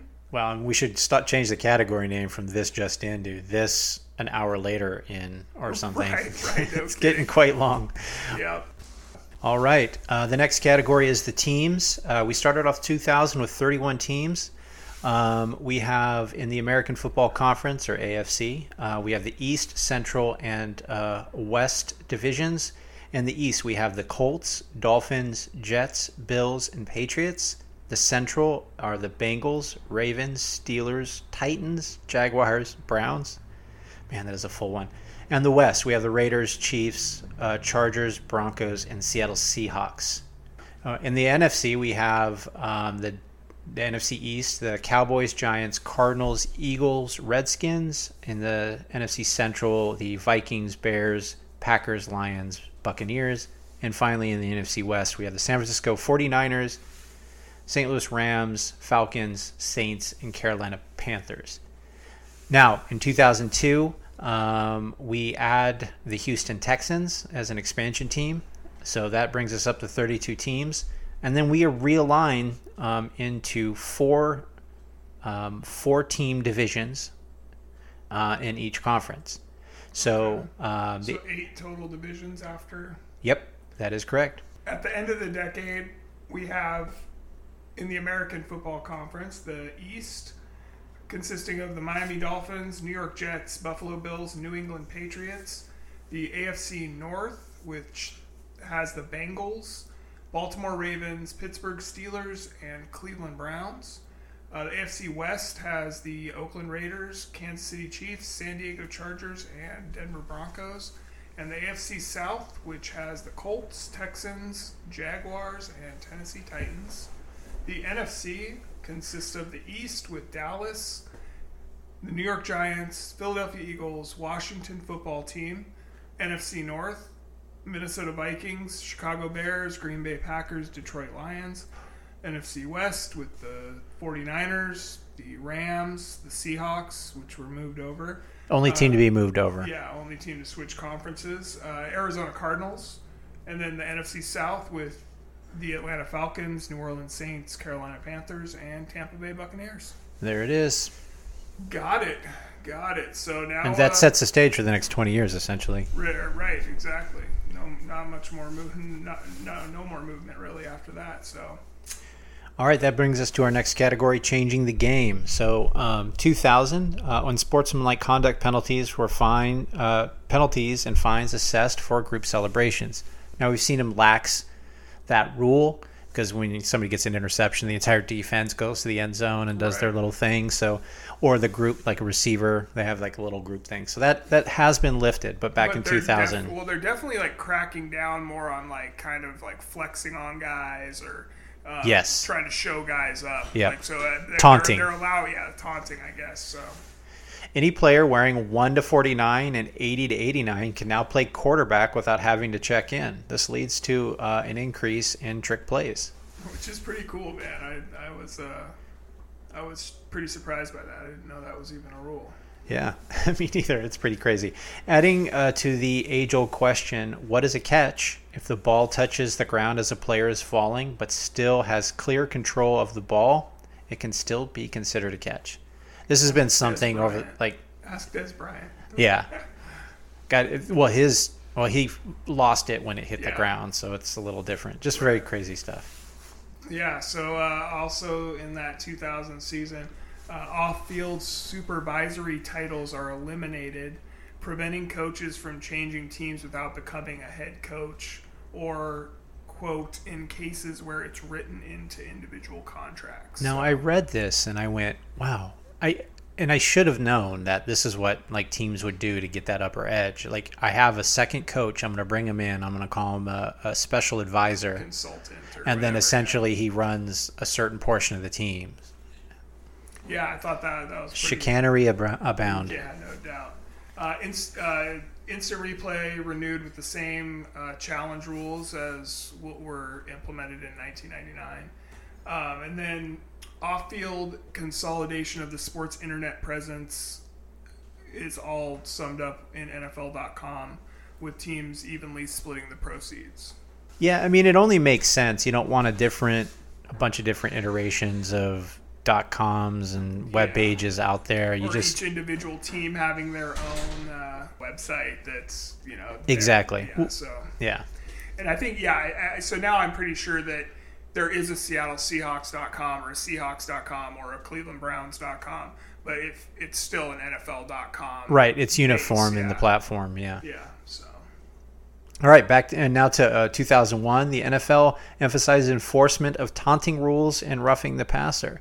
So they're on the books, but they're they're asked. The refs are asked to take a uh, a better, you know, to to police it a little bit better. Right. Throw those flags. Yeah, exactly. And it's so funny when you see that. Like you'll hear like every so often, like, oh well, they're emphasizing this now. Like that's what they're worried. And so like in preseason, especially, you'll see like just a slew of maybe pass interference if they're they're really trying to to to lock you know do away with uh, defenders putting their hands on players. Now it's you can't touch them. You know, if you touch them past five yards, penalty, whatever the case may be. But you, you they always say that every couple of years you hear a new penalty, a new emphasis on on one penalty or another. You know. Right. Yeah. So yeah, also in that 2001 season, Mike, uh, instant replay renewed for three more years with the same rules. Uh, fumble recoveries will be awarded at the spot of the recovery, not where a player's momentum carries them. Which I don't really. That's pretty arbitrary. I don't know, like how. I didn't know that that was even a thing. Like if you catch it and slide into the end zone, you don't get the end zone. You don't get the touchdown. Right. Okay. Yeah. it, makes goes back to the point where you uh, got possession. Yep, and uh, another one, another rule change from that year: bandanas and stocking caps are banned, but skull caps, as long as they have team logo and colors, are okay. So stocking caps, I imagine the the the do rag type stuff that they the players have on um, underneath the helmet. Is that what we're talking I, about? I'm guessing so. Yeah. Yeah. that's what that's what I saw. I don't know. I didn't fact check it too too hard, but so, something like that happened. Well, you always got to be presenting the team's logo, Right. Is kind of when it comes down to it. Looks like. All right, for O2, uh, the pylons uh, were officially in bounds until any part of the player touches out of bounds. So as long you could be flying through the air and you're touching that pylon, that vertical line from the pylon, you're in. That's a touchdown and it's a first down as long as none of your, you know, nothing is touched out of bounds. Right. You get that you get that yardage. The act of batting, stripping, and punching the ball from a player is officially legal, uh, and the peanut punch is born. Peanut Tillman, I love it. Like, yeah, he really mastered that. Yeah. Um, was it Darius Leonard um, with the Indianapolis Colts this Yeah, year? he- he's a beast with that. Too. Man, I'm- I've been watching that um, in season Hard Knocks um, with him with the Colts. Yeah. and it's it's a joy to kind of watch him go through his stuff and how enthusiastic is he is about the game and how good he Absolutely. how good at uh, what he does. How how good he is at I, what he you does. know, it, it's kind of a, it's almost at a detriment to the to football though now to like the game gameplay because you see so many players. I, I was just watching one of the college bowl games the other day, and one of the the defenders just whiffed on a on a, a tight end, kind of caught the ball over by the sideline, and ended up running for like 50 yards or something down the, the sideline. I don't think he got all the way to the to the end zone, but he it was all because the one of the defend they had him boxed in like three guys, but none of them went for the tackle. They all tried to punch the ball at the same time, and he kind of just spun out of it and was gone for you know it, it- one of the safeties finally tracked him down, but it. You know, it's just like that's kind of what all these these uh, defenders want to do now. Is like, if you okay, well, I'll let you get a first down, but I'm going to try to punch the ball out. Yeah, I don't know. Well, that's what was so good about Tillman and Leonard is that they actually go for the punch and almost the wrap up at the same Yeah. time, right? They've been able to master that skill. Otherwise, you shouldn't do it unless the the player is Right, kind of wrapped up. Wrapped Yeah. up, exactly. Um, so also, I thought this was super interesting. Um, not a lot of them have it, I guess, but uh, with the opening of the NFL's first retractable roofed stadium, the Reliant Stadium out in Houston, uh, the NFL enact- enacted the following rules: uh, the home team must decide whether to uh, whether the retractable roof is to be opened or closed 90 minutes before kickoff. So you can't just open and close it throughout the game because you feel like it. So you have to decide before the game starts. If it's closed, it can't be reopened during the game. If it's open, it can't be closed unless there's some severe weather condition. So they can, like it's pouring down rain, lightning, they can close the roof. They stop the game anyway, and then they can get it closed. And Well, yeah, and in Seattle, you know, we have a retractable roof on our baseball stadium, and I think it's pretty similar. That you know, they if it's not raining, they have the thing open, and it will they'll close it during the game. If it starts raining, but if you know, if then if the sun comes back out, they're not reopening it in the middle of the game. They're just going to leave it closed. Once it closes, it's closed for the game. Right. And they'll reopen it later. But the craziest one to me was the, the Phoenix Stadium where the field rolls yeah, out. retractable field. They have a retractable field. It's so bonkers what they come up with, man. Pretty crazy. And then the uh, the Atlanta one, isn't it, where the roof closes, but it closes like a I don't know, like a door on a Yeah, spaceship? I think so. I think it does. I've never actually seen it open or close, but I think you might be right. Um, yeah, and so um, some more rule changes from that 2002 uh, year.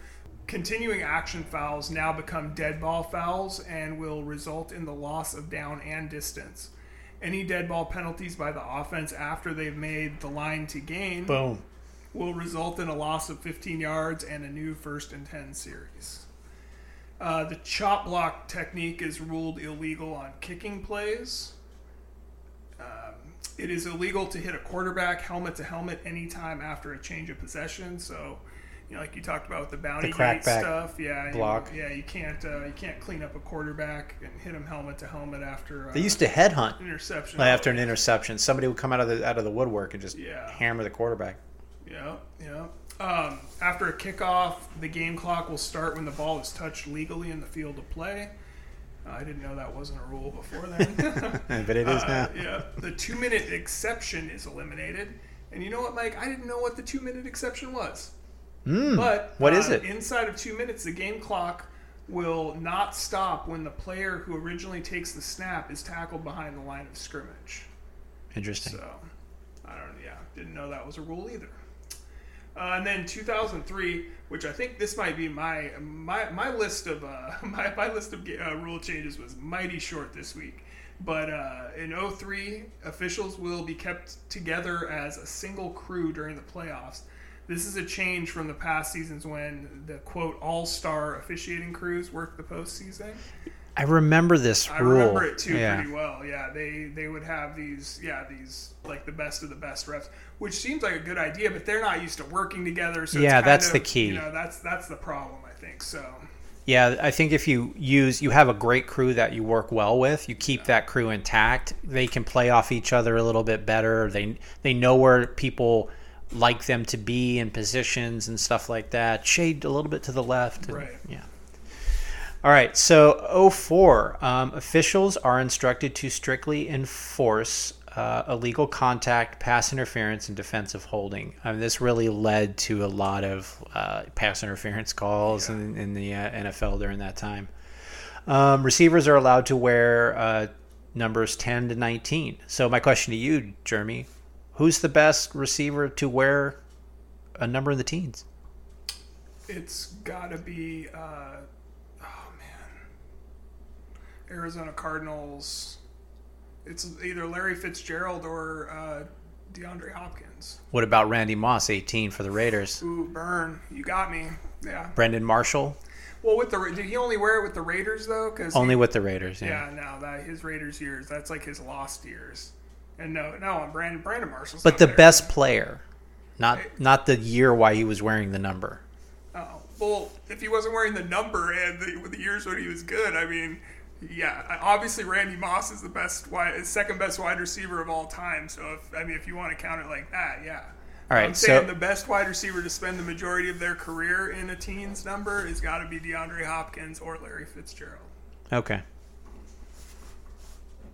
But if you want to, if, I mean, yeah, if you want to include, if you want to say, yeah, it's Randy Moss, if if it's just if you ever wore a, a teens number, Hey man, I'm just throwing it out there. This isn't an official stat or anything. God damn The best receiver with a team number.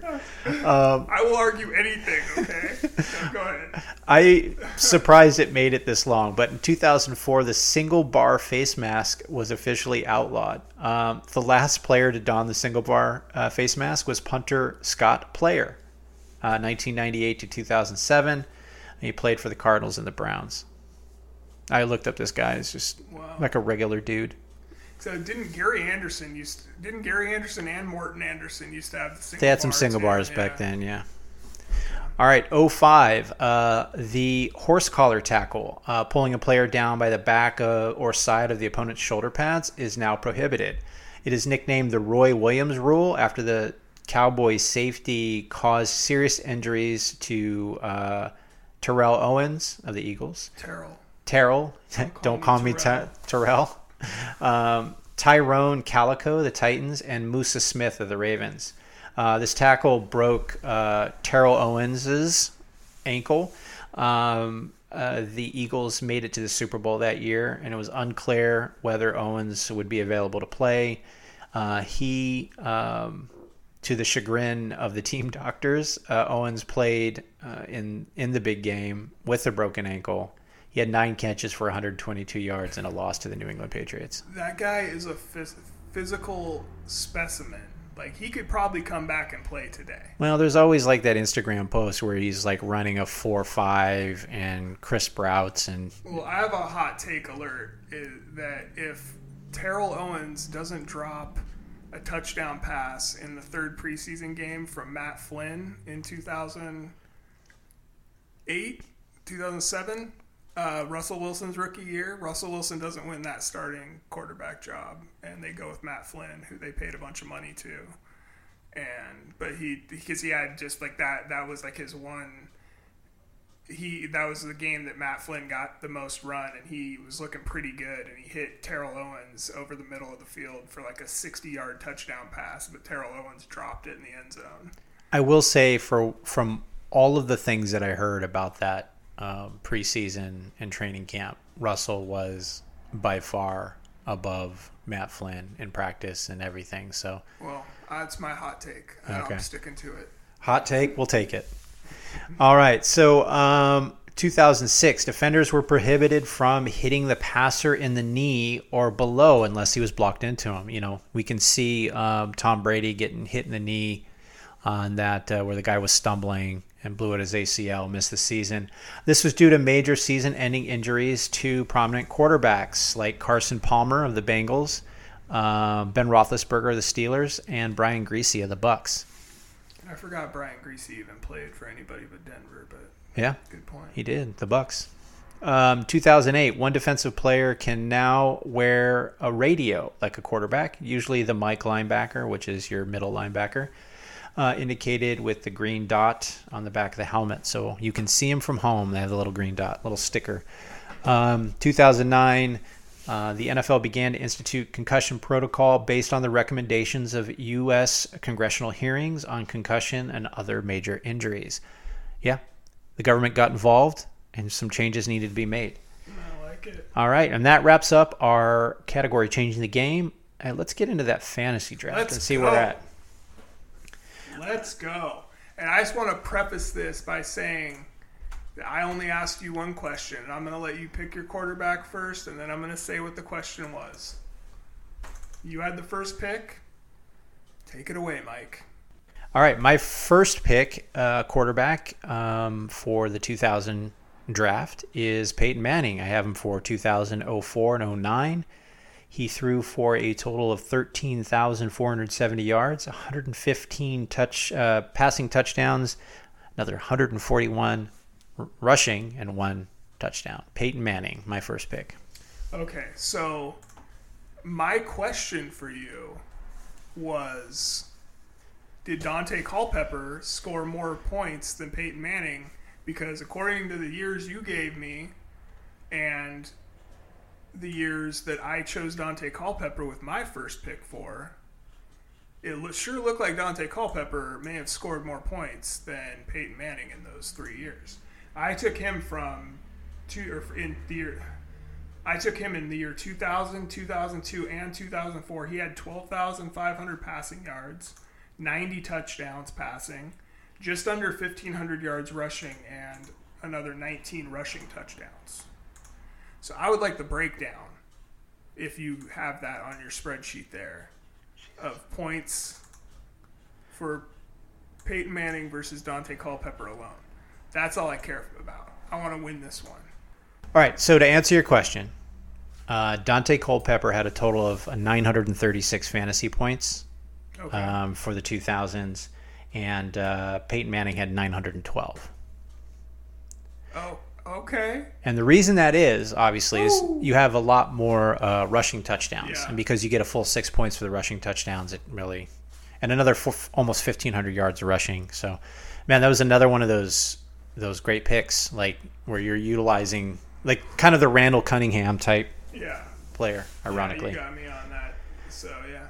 All right, so who is your uh, second quarterback? Well, it's got to be Tom Brady. Um, was, this, this is where you destroyed me right here on our second QB. Um, it's not that bad, I will say. But um, Tom Brady uh, threw for 1,300 yards, 104 touchdowns, another 231 rushing, and another four rushing touchdowns. Probably a lot of sneaks on the goal line.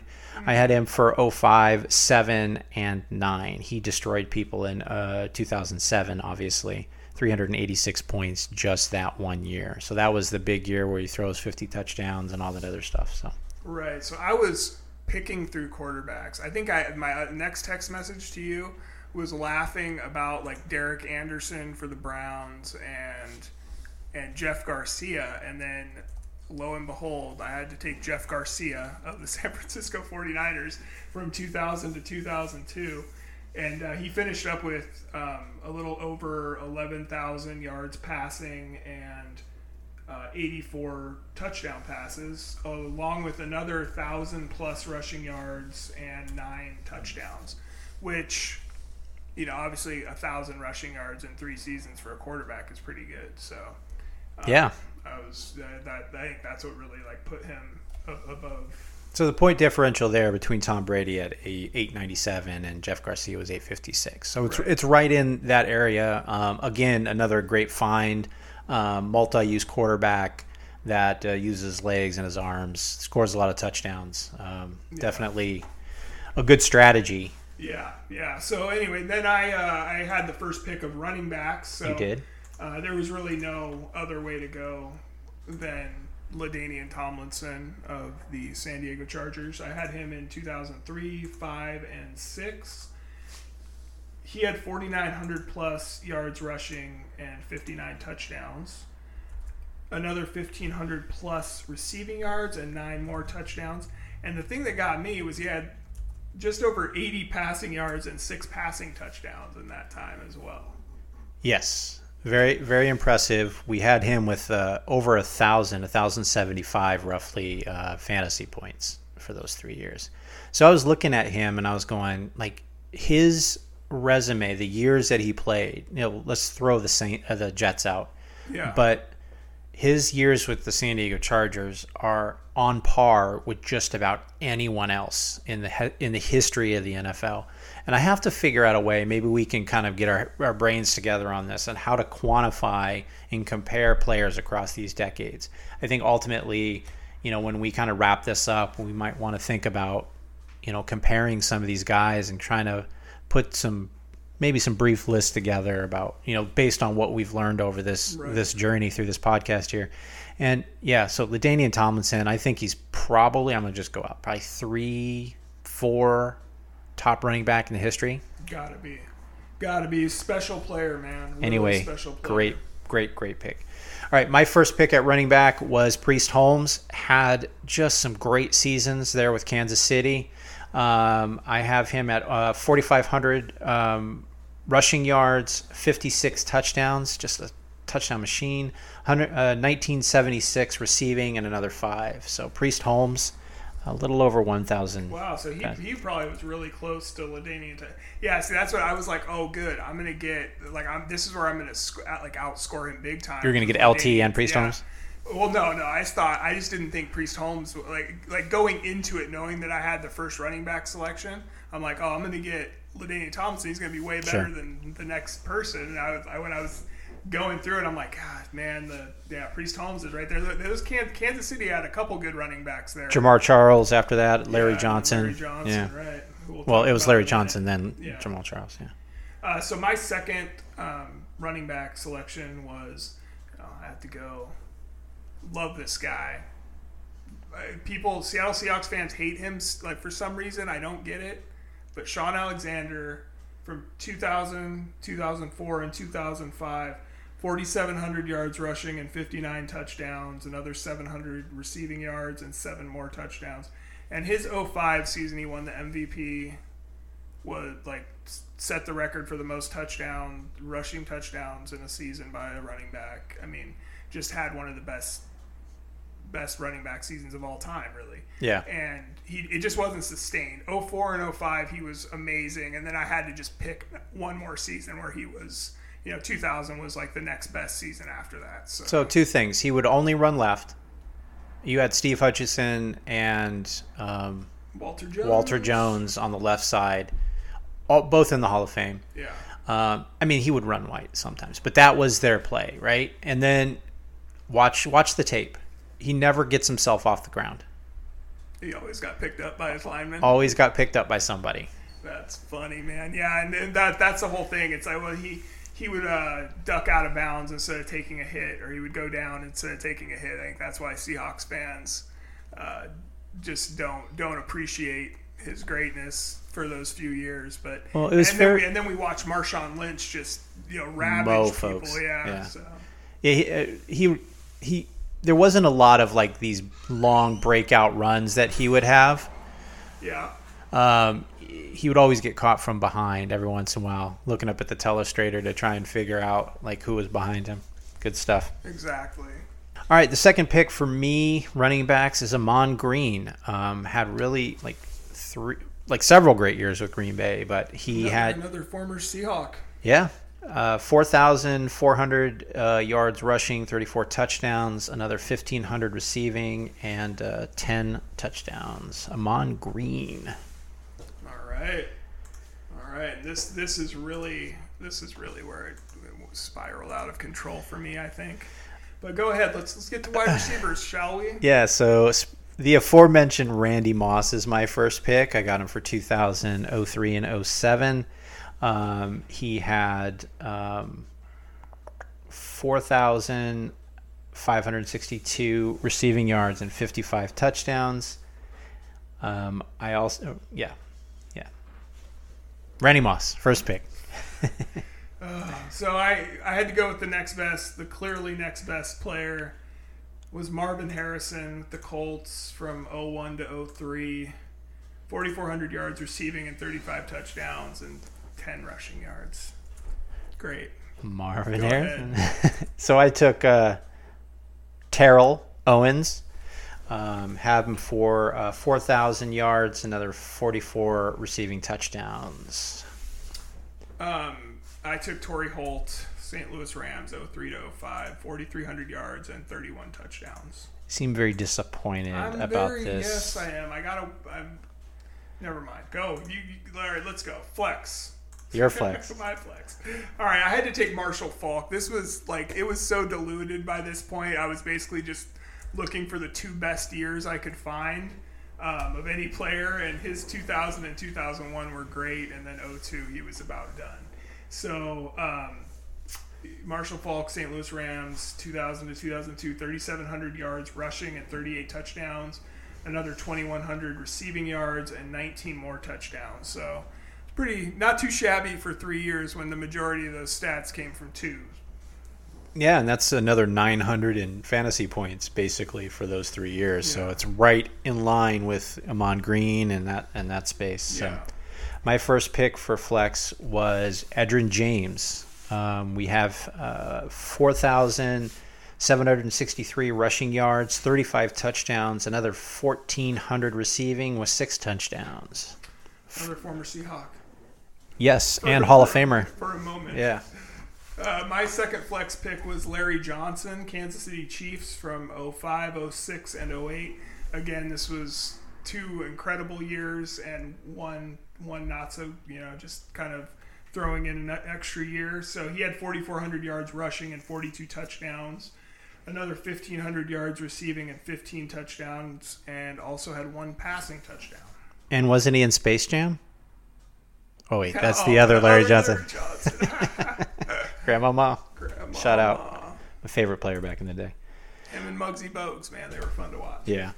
Uh, my next pick for uh, flex was Clinton Portis. Um, he had 4,600 rushing yards, 40 touchdowns, another 894 receiving, and two touchdowns. He had a Cribs uh, episode. It was great, great stuff. Watching him in this like flower bright shirt, Yeah. walking MTV, and me at home through his house. It was fun. Absolutely, absolutely. That's great. Clinton Portis. All right, so uh, tight end. I believe that was me. Tony G. I got Tony Gonzalez. Um, 3,500 uh, receiving yards, 26 touchdowns. So, Antonio Gates, San Diego Chargers, 04, 05, 09, Mm-hmm. 3,200 yards receiving and 31 touchdowns. He was right there. So he had a total of 506 fantasy points for those three years. Um, Tony Gonzalez was 508. So, I mean, Literally interchangeable. two, yeah. All right, so I had. Um, 1A, 1B, I guess I should have said not 1 2. But anyway, go ahead. So staying away from criminals, I went with uh, Jason Witten.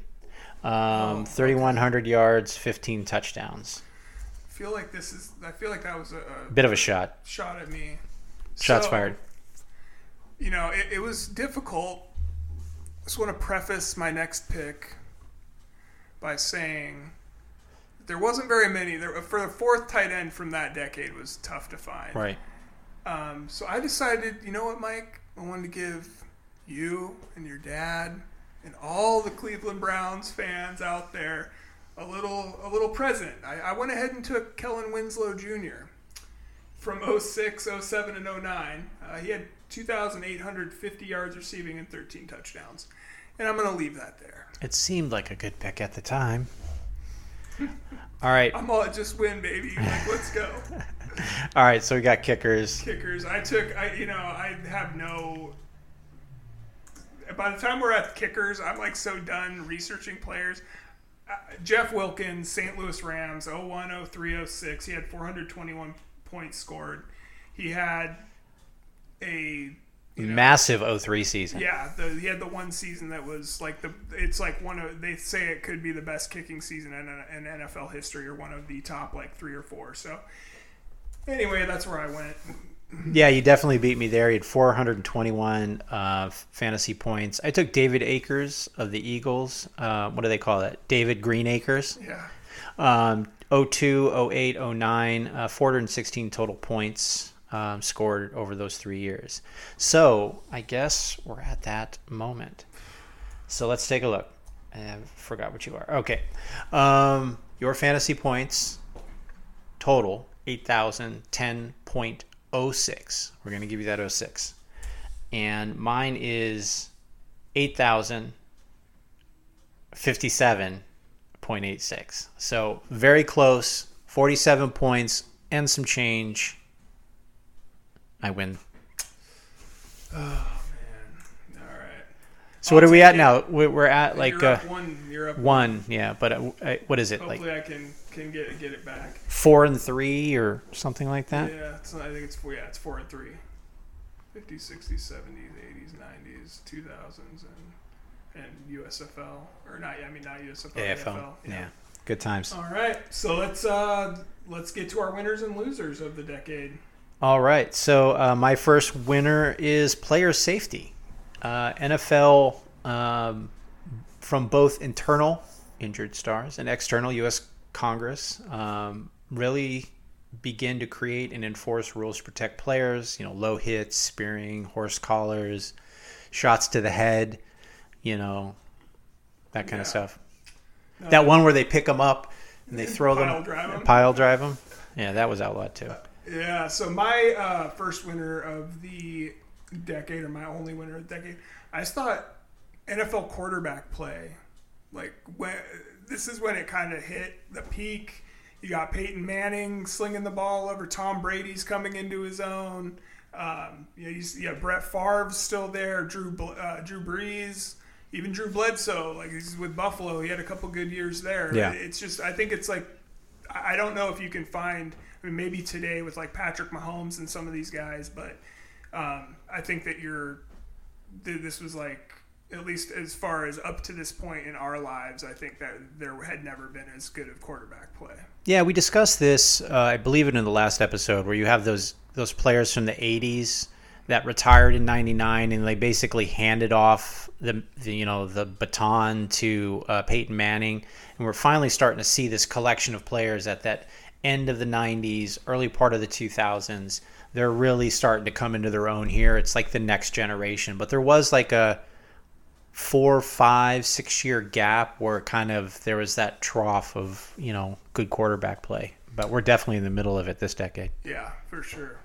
All right, my next winner is uh, NFL owners. I mean, it's obvious, I guess, but um, this is specifically for the genius of the mega stadiums. Uh, this allows for bigger luxury box revenues. They have a massive real estate asset, opportunity for Super Bowls, all sorts of things with these new stadiums. Yeah, It's been crazy. Yeah, that then there was quite a few stadiums opening in that decade. So yeah. All right, so I kind of want to talk about parody. Uh, it's one of my observations of the 2000s and, and stuff like that, and I want to bring that up in the wiz- in the in the in the winners here, um, and that is parody. Parody is alive and well. So of the decade, seven different teams won a Super Bowl in the 2000s. That's that's crazy to yeah, me. that is. Um, including four teams winning their first Super Bowl in franchise history. This is the Baltimore Ravens, the New England Patriots, the Tampa Bay Buccaneers, and New Orleans Saints. We also have three more teams making their first appearance in the Super Bowl with Carolina Panthers, uh, Seattle Seahawks, and Arizona Cardinals. So I thought that was really interesting that we have so much, um, so many different teams competing. I mean, it really helps the fan base. Obviously, like you think your team has a shot every year. Yeah. So um, Hope, it, it's hope springs eternal, man. Every, every it does. So yeah, that's so that's uh, parody and um, the fan bases. That's one of my uh, my winners. Okay. All right, on to uh, our losers. All right, so my first loser is, and I I don't mean this like he's a, a loser as a person, but just kind of what happened to him during this period of time is uh, Drew Bledsoe. After getting obliterated in Week Two of the 2001 season, he would never be a starter for New England, uh, the New England Patriots again, outside of in the regular season. Tom Brady would lead them to three Super Bowls out of four trips throughout the decade. So Bledsoe was the starting quarterback for the Patriots. Um, drafted number one, took him to the Super Bowl. They lost to uh, the Packers and Brett Favre. Um, they get back there in 2001, never to play again. Ends up going to that uh, that Bills Buffalo Bills team and has a couple of good years there before retiring to uh, Eastern Washington to make wine. Yeah, with Dan Marino. Is that right? Yeah. Amazing. I gotta go. I gotta get over there and tr- try it out. Yeah, absolutely. Um, my only loser for the decade that I thought, I mean, I was just like, I, I love football so much, man. It's always hard for me to come up with losers. But I just thought Walter Payton's records were the losers of this decade, and really kind of a lot of the old records that, that went by the wayside with uh, you know, George Blanda's all-time scoring record, uh, Walter Payton's rushing record, and Scrimmage all yards. scrim- yeah, Yeah. uh, all-purpose yards or scrimmage yards uh, record went down, and um, you know we're we're out, coming out of the out of the 90s. We lose Walter Payton in, in '99, and then and then it's you know his his records start falling, and uh, just it was that that was always sad to me. So I was yeah I I love Walter Payton and and some of those old running backs. So it was you know that was my loser for the for the decade. Yeah, agreed. Um, one of my losers was fun. Uh, the NFL begins to clamp down on excessive celebrations. Now, me personally, I thought it was fun to watch them pull a cell phone out of like the goalpost pad, goalpost pad, Shout out Joe Horn. and uh, grab a pen from the sock and and sign something and throw it up into the stands. Like all that stuff was the popcorn. All that stuff was great. I thought it was fun. Um, when he when when Terrell Owens went out to to the Dallas Cowboys star and you know put his arms up in the air, and then I don't know if it was Roy Williams or Yep, it was Roy, Roy. Williams went and just tried to horse collared him right man. there. that was wild. Yeah, so I guess that's why you don't want them messing around like that. But Right. um, yeah, we've come back to it though. At the end of the day, we have a lot of guys now that, that do that. We have entire teams that are doing celebrations in front of a camera that's le- like legitimately or literally put there, you know, for these types of celebrations. So I guess my they've lightened up a when, bit. Yeah, my favorite's when a team is losing by like 30 points and they decide to they get an interception and decide to go down and pose in front of the camera. It's like, man, come on. Yeah. Get the hell out of the sideline. Get this game over with. Anyway, all right, go ahead. You got another one? Yep, got one more. Uh, dysfunctional players. They really had a tough time during this. Uh, NFL begins to clamp down on the behavior detrimental to the league and teams. Um, this one has always been. I mean, it's very clear that when somebody does something wrong, they should get you know punished to the full extent of the law or whatever. You know, I'm not trying to be you know too hard on anybody, and I always believe in second chances and all that kind of other stuff, but. I think one of the things that never really sits well with me in general is kind of um, rooting for a team or for a player that has done something that's pretty disgusting at the end of the day. And it's like, yeah, so there's, you know, players like Ben Roethlisberger and uh, Jameis Winston and Ray Rice, you know, these players, it's really hard to, you know, obviously root for that you know, for those players to be successful. Um, but I enjoy the game part of it and what in the product that we do see. And again, second chances, I, I believe in them, and you know, but there's also like this thing that's kind of dirty to kind of participate in a game that keeps somebody like Antonio Brown on the roster. He he held it together for a year and you know he's on a roster you know that kind of stuff I just maybe I we should always give it a little more time I just think that guy, and I hate to say it, but like I have a buddy and we always joke like if an NFL player does something crazy, it's like man, that dude must have CTE. Like something's wrong with him, you know. And who knows? I mean, they it sure sounds like like uh, specifically Antonio Brown's dealing with some uh, mental issues right now. So you know, I definitely wish him well, but. You know, probably the last place he needs to be is on a football team. yeah all sorts of stuff that happens that makes it difficult i guess there's always that you know hypocrisy that you have to kind of come to terms with personally well Right. not maybe somebody out there doesn't but i do Yeah. all right that was it for my losers Yeah, you're all I'm- set I'm, out, man. All right. Let's uh, let's get on to who uh, end of our categories, right? yep that's it So who won? Who won the decade, Mike? Let's uh, let's get into it. Well, it's pretty clear. Yeah, uh, the winner is the New, New England Patriots. They had a uh, dynasty score of 40. They won 112 and 48 record for the decade. They made the playoffs seven times, conference champion four times, three time uh, champ, uh, world champion 01, and then back to back in three and four.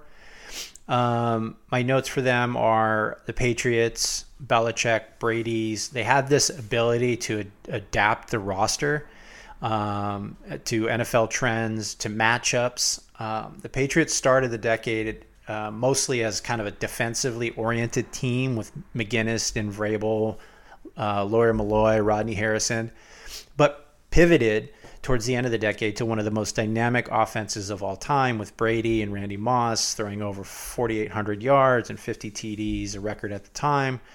Um, and they were the first team to go um, undefeated in the regular season since the 72 Dolphins.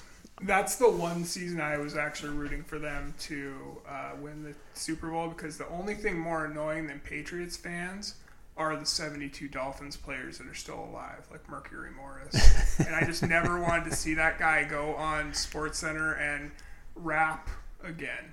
Oof. He does a little. He does a little rap. Every little thing? year. Yeah. Yeah. I don't think they have him on anymore. But anymore, like nobody goes undefeated longer than four or five five weeks every season. It feels like so. Yeah.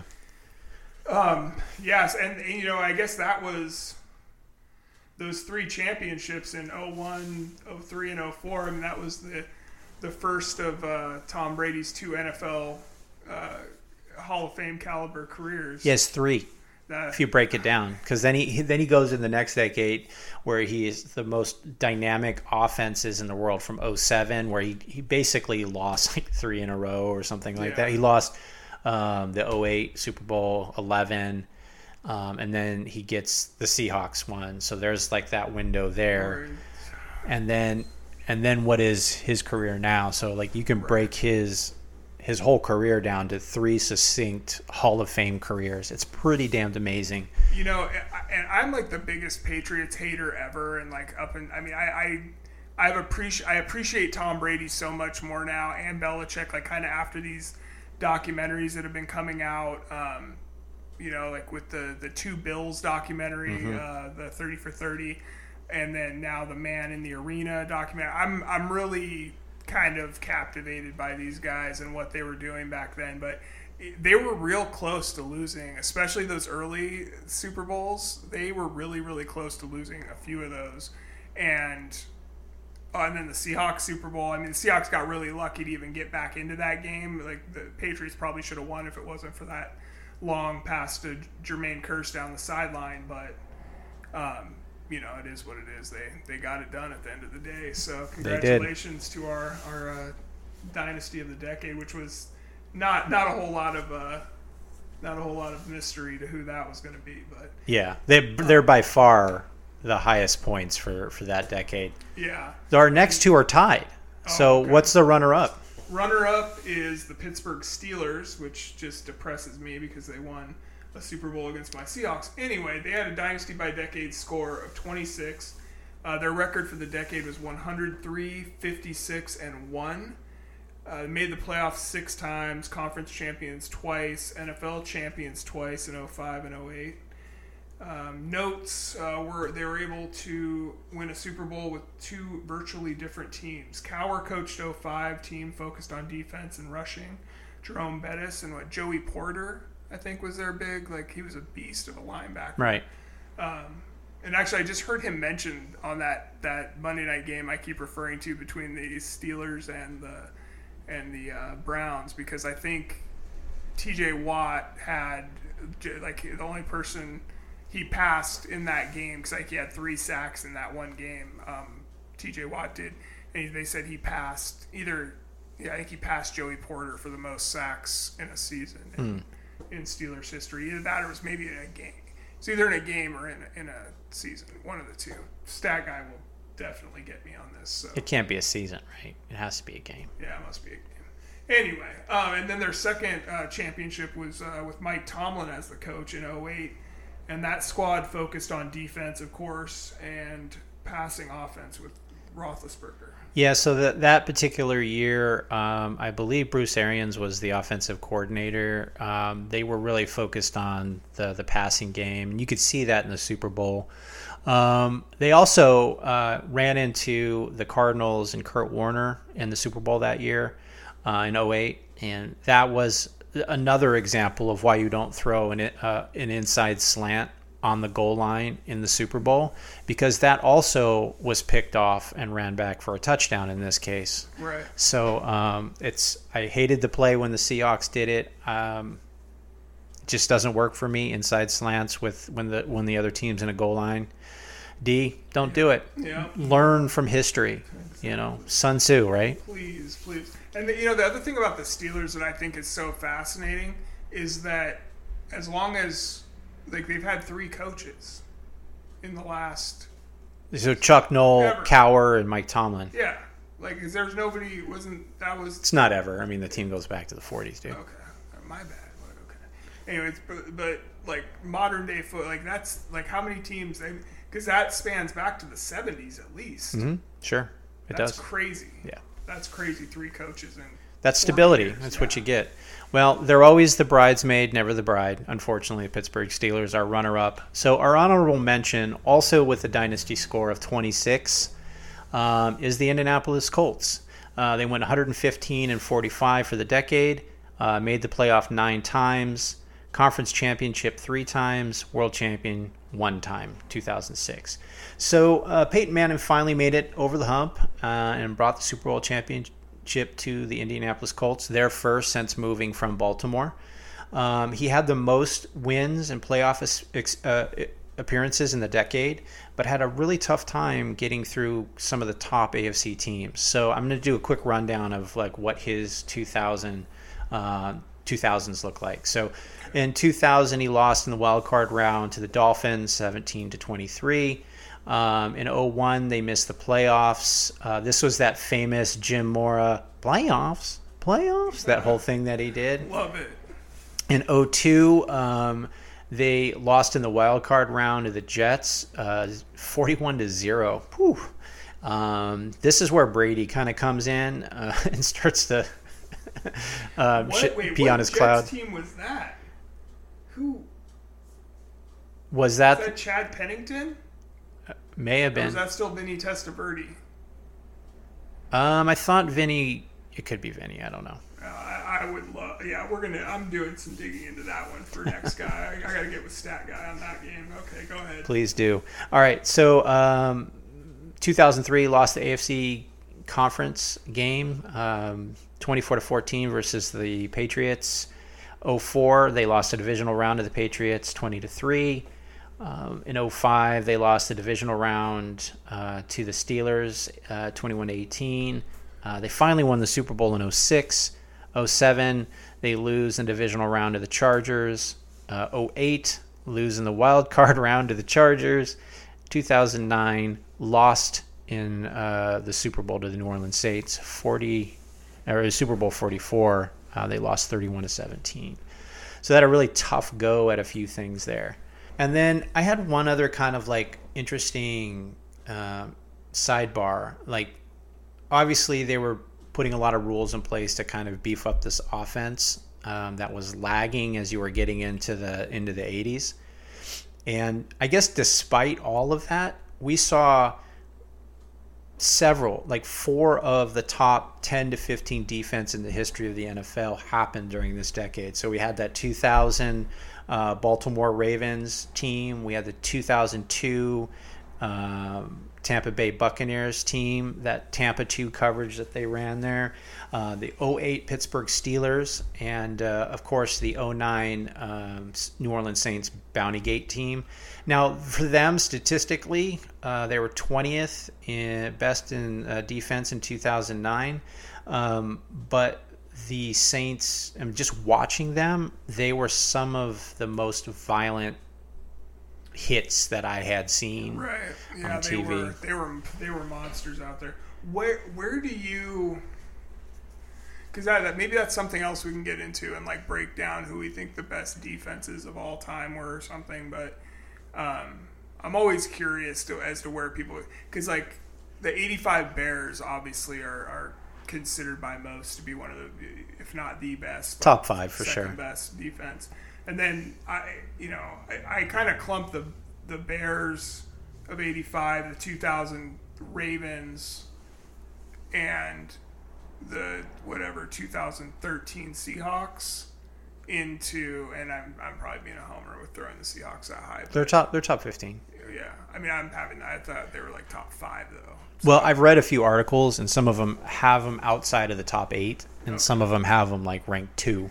Okay. So it really depends on how you look at, you know, whether you're just looking at numbers, right. like the numbers, like points allowed, things like that. I don't think they're in that top five range, but Okay. just watching with your own eyes and what they were able to do um, is something, com- you know, completely different. So Yeah, we, we definitely yeah. I I I'd, I'd, I'd like to uh, to get into some of these kind of you know best quarterbacks ever versus you know from decade to decade and uh, stuff like that. So hopefully we can dig into that on one of these later episodes. But yeah, for sure. there we have it, man. We're through the 2000s, Mike. We only got a couple episodes to go here. Well, they are who we thought they were. Love it. Talk to you guys next week.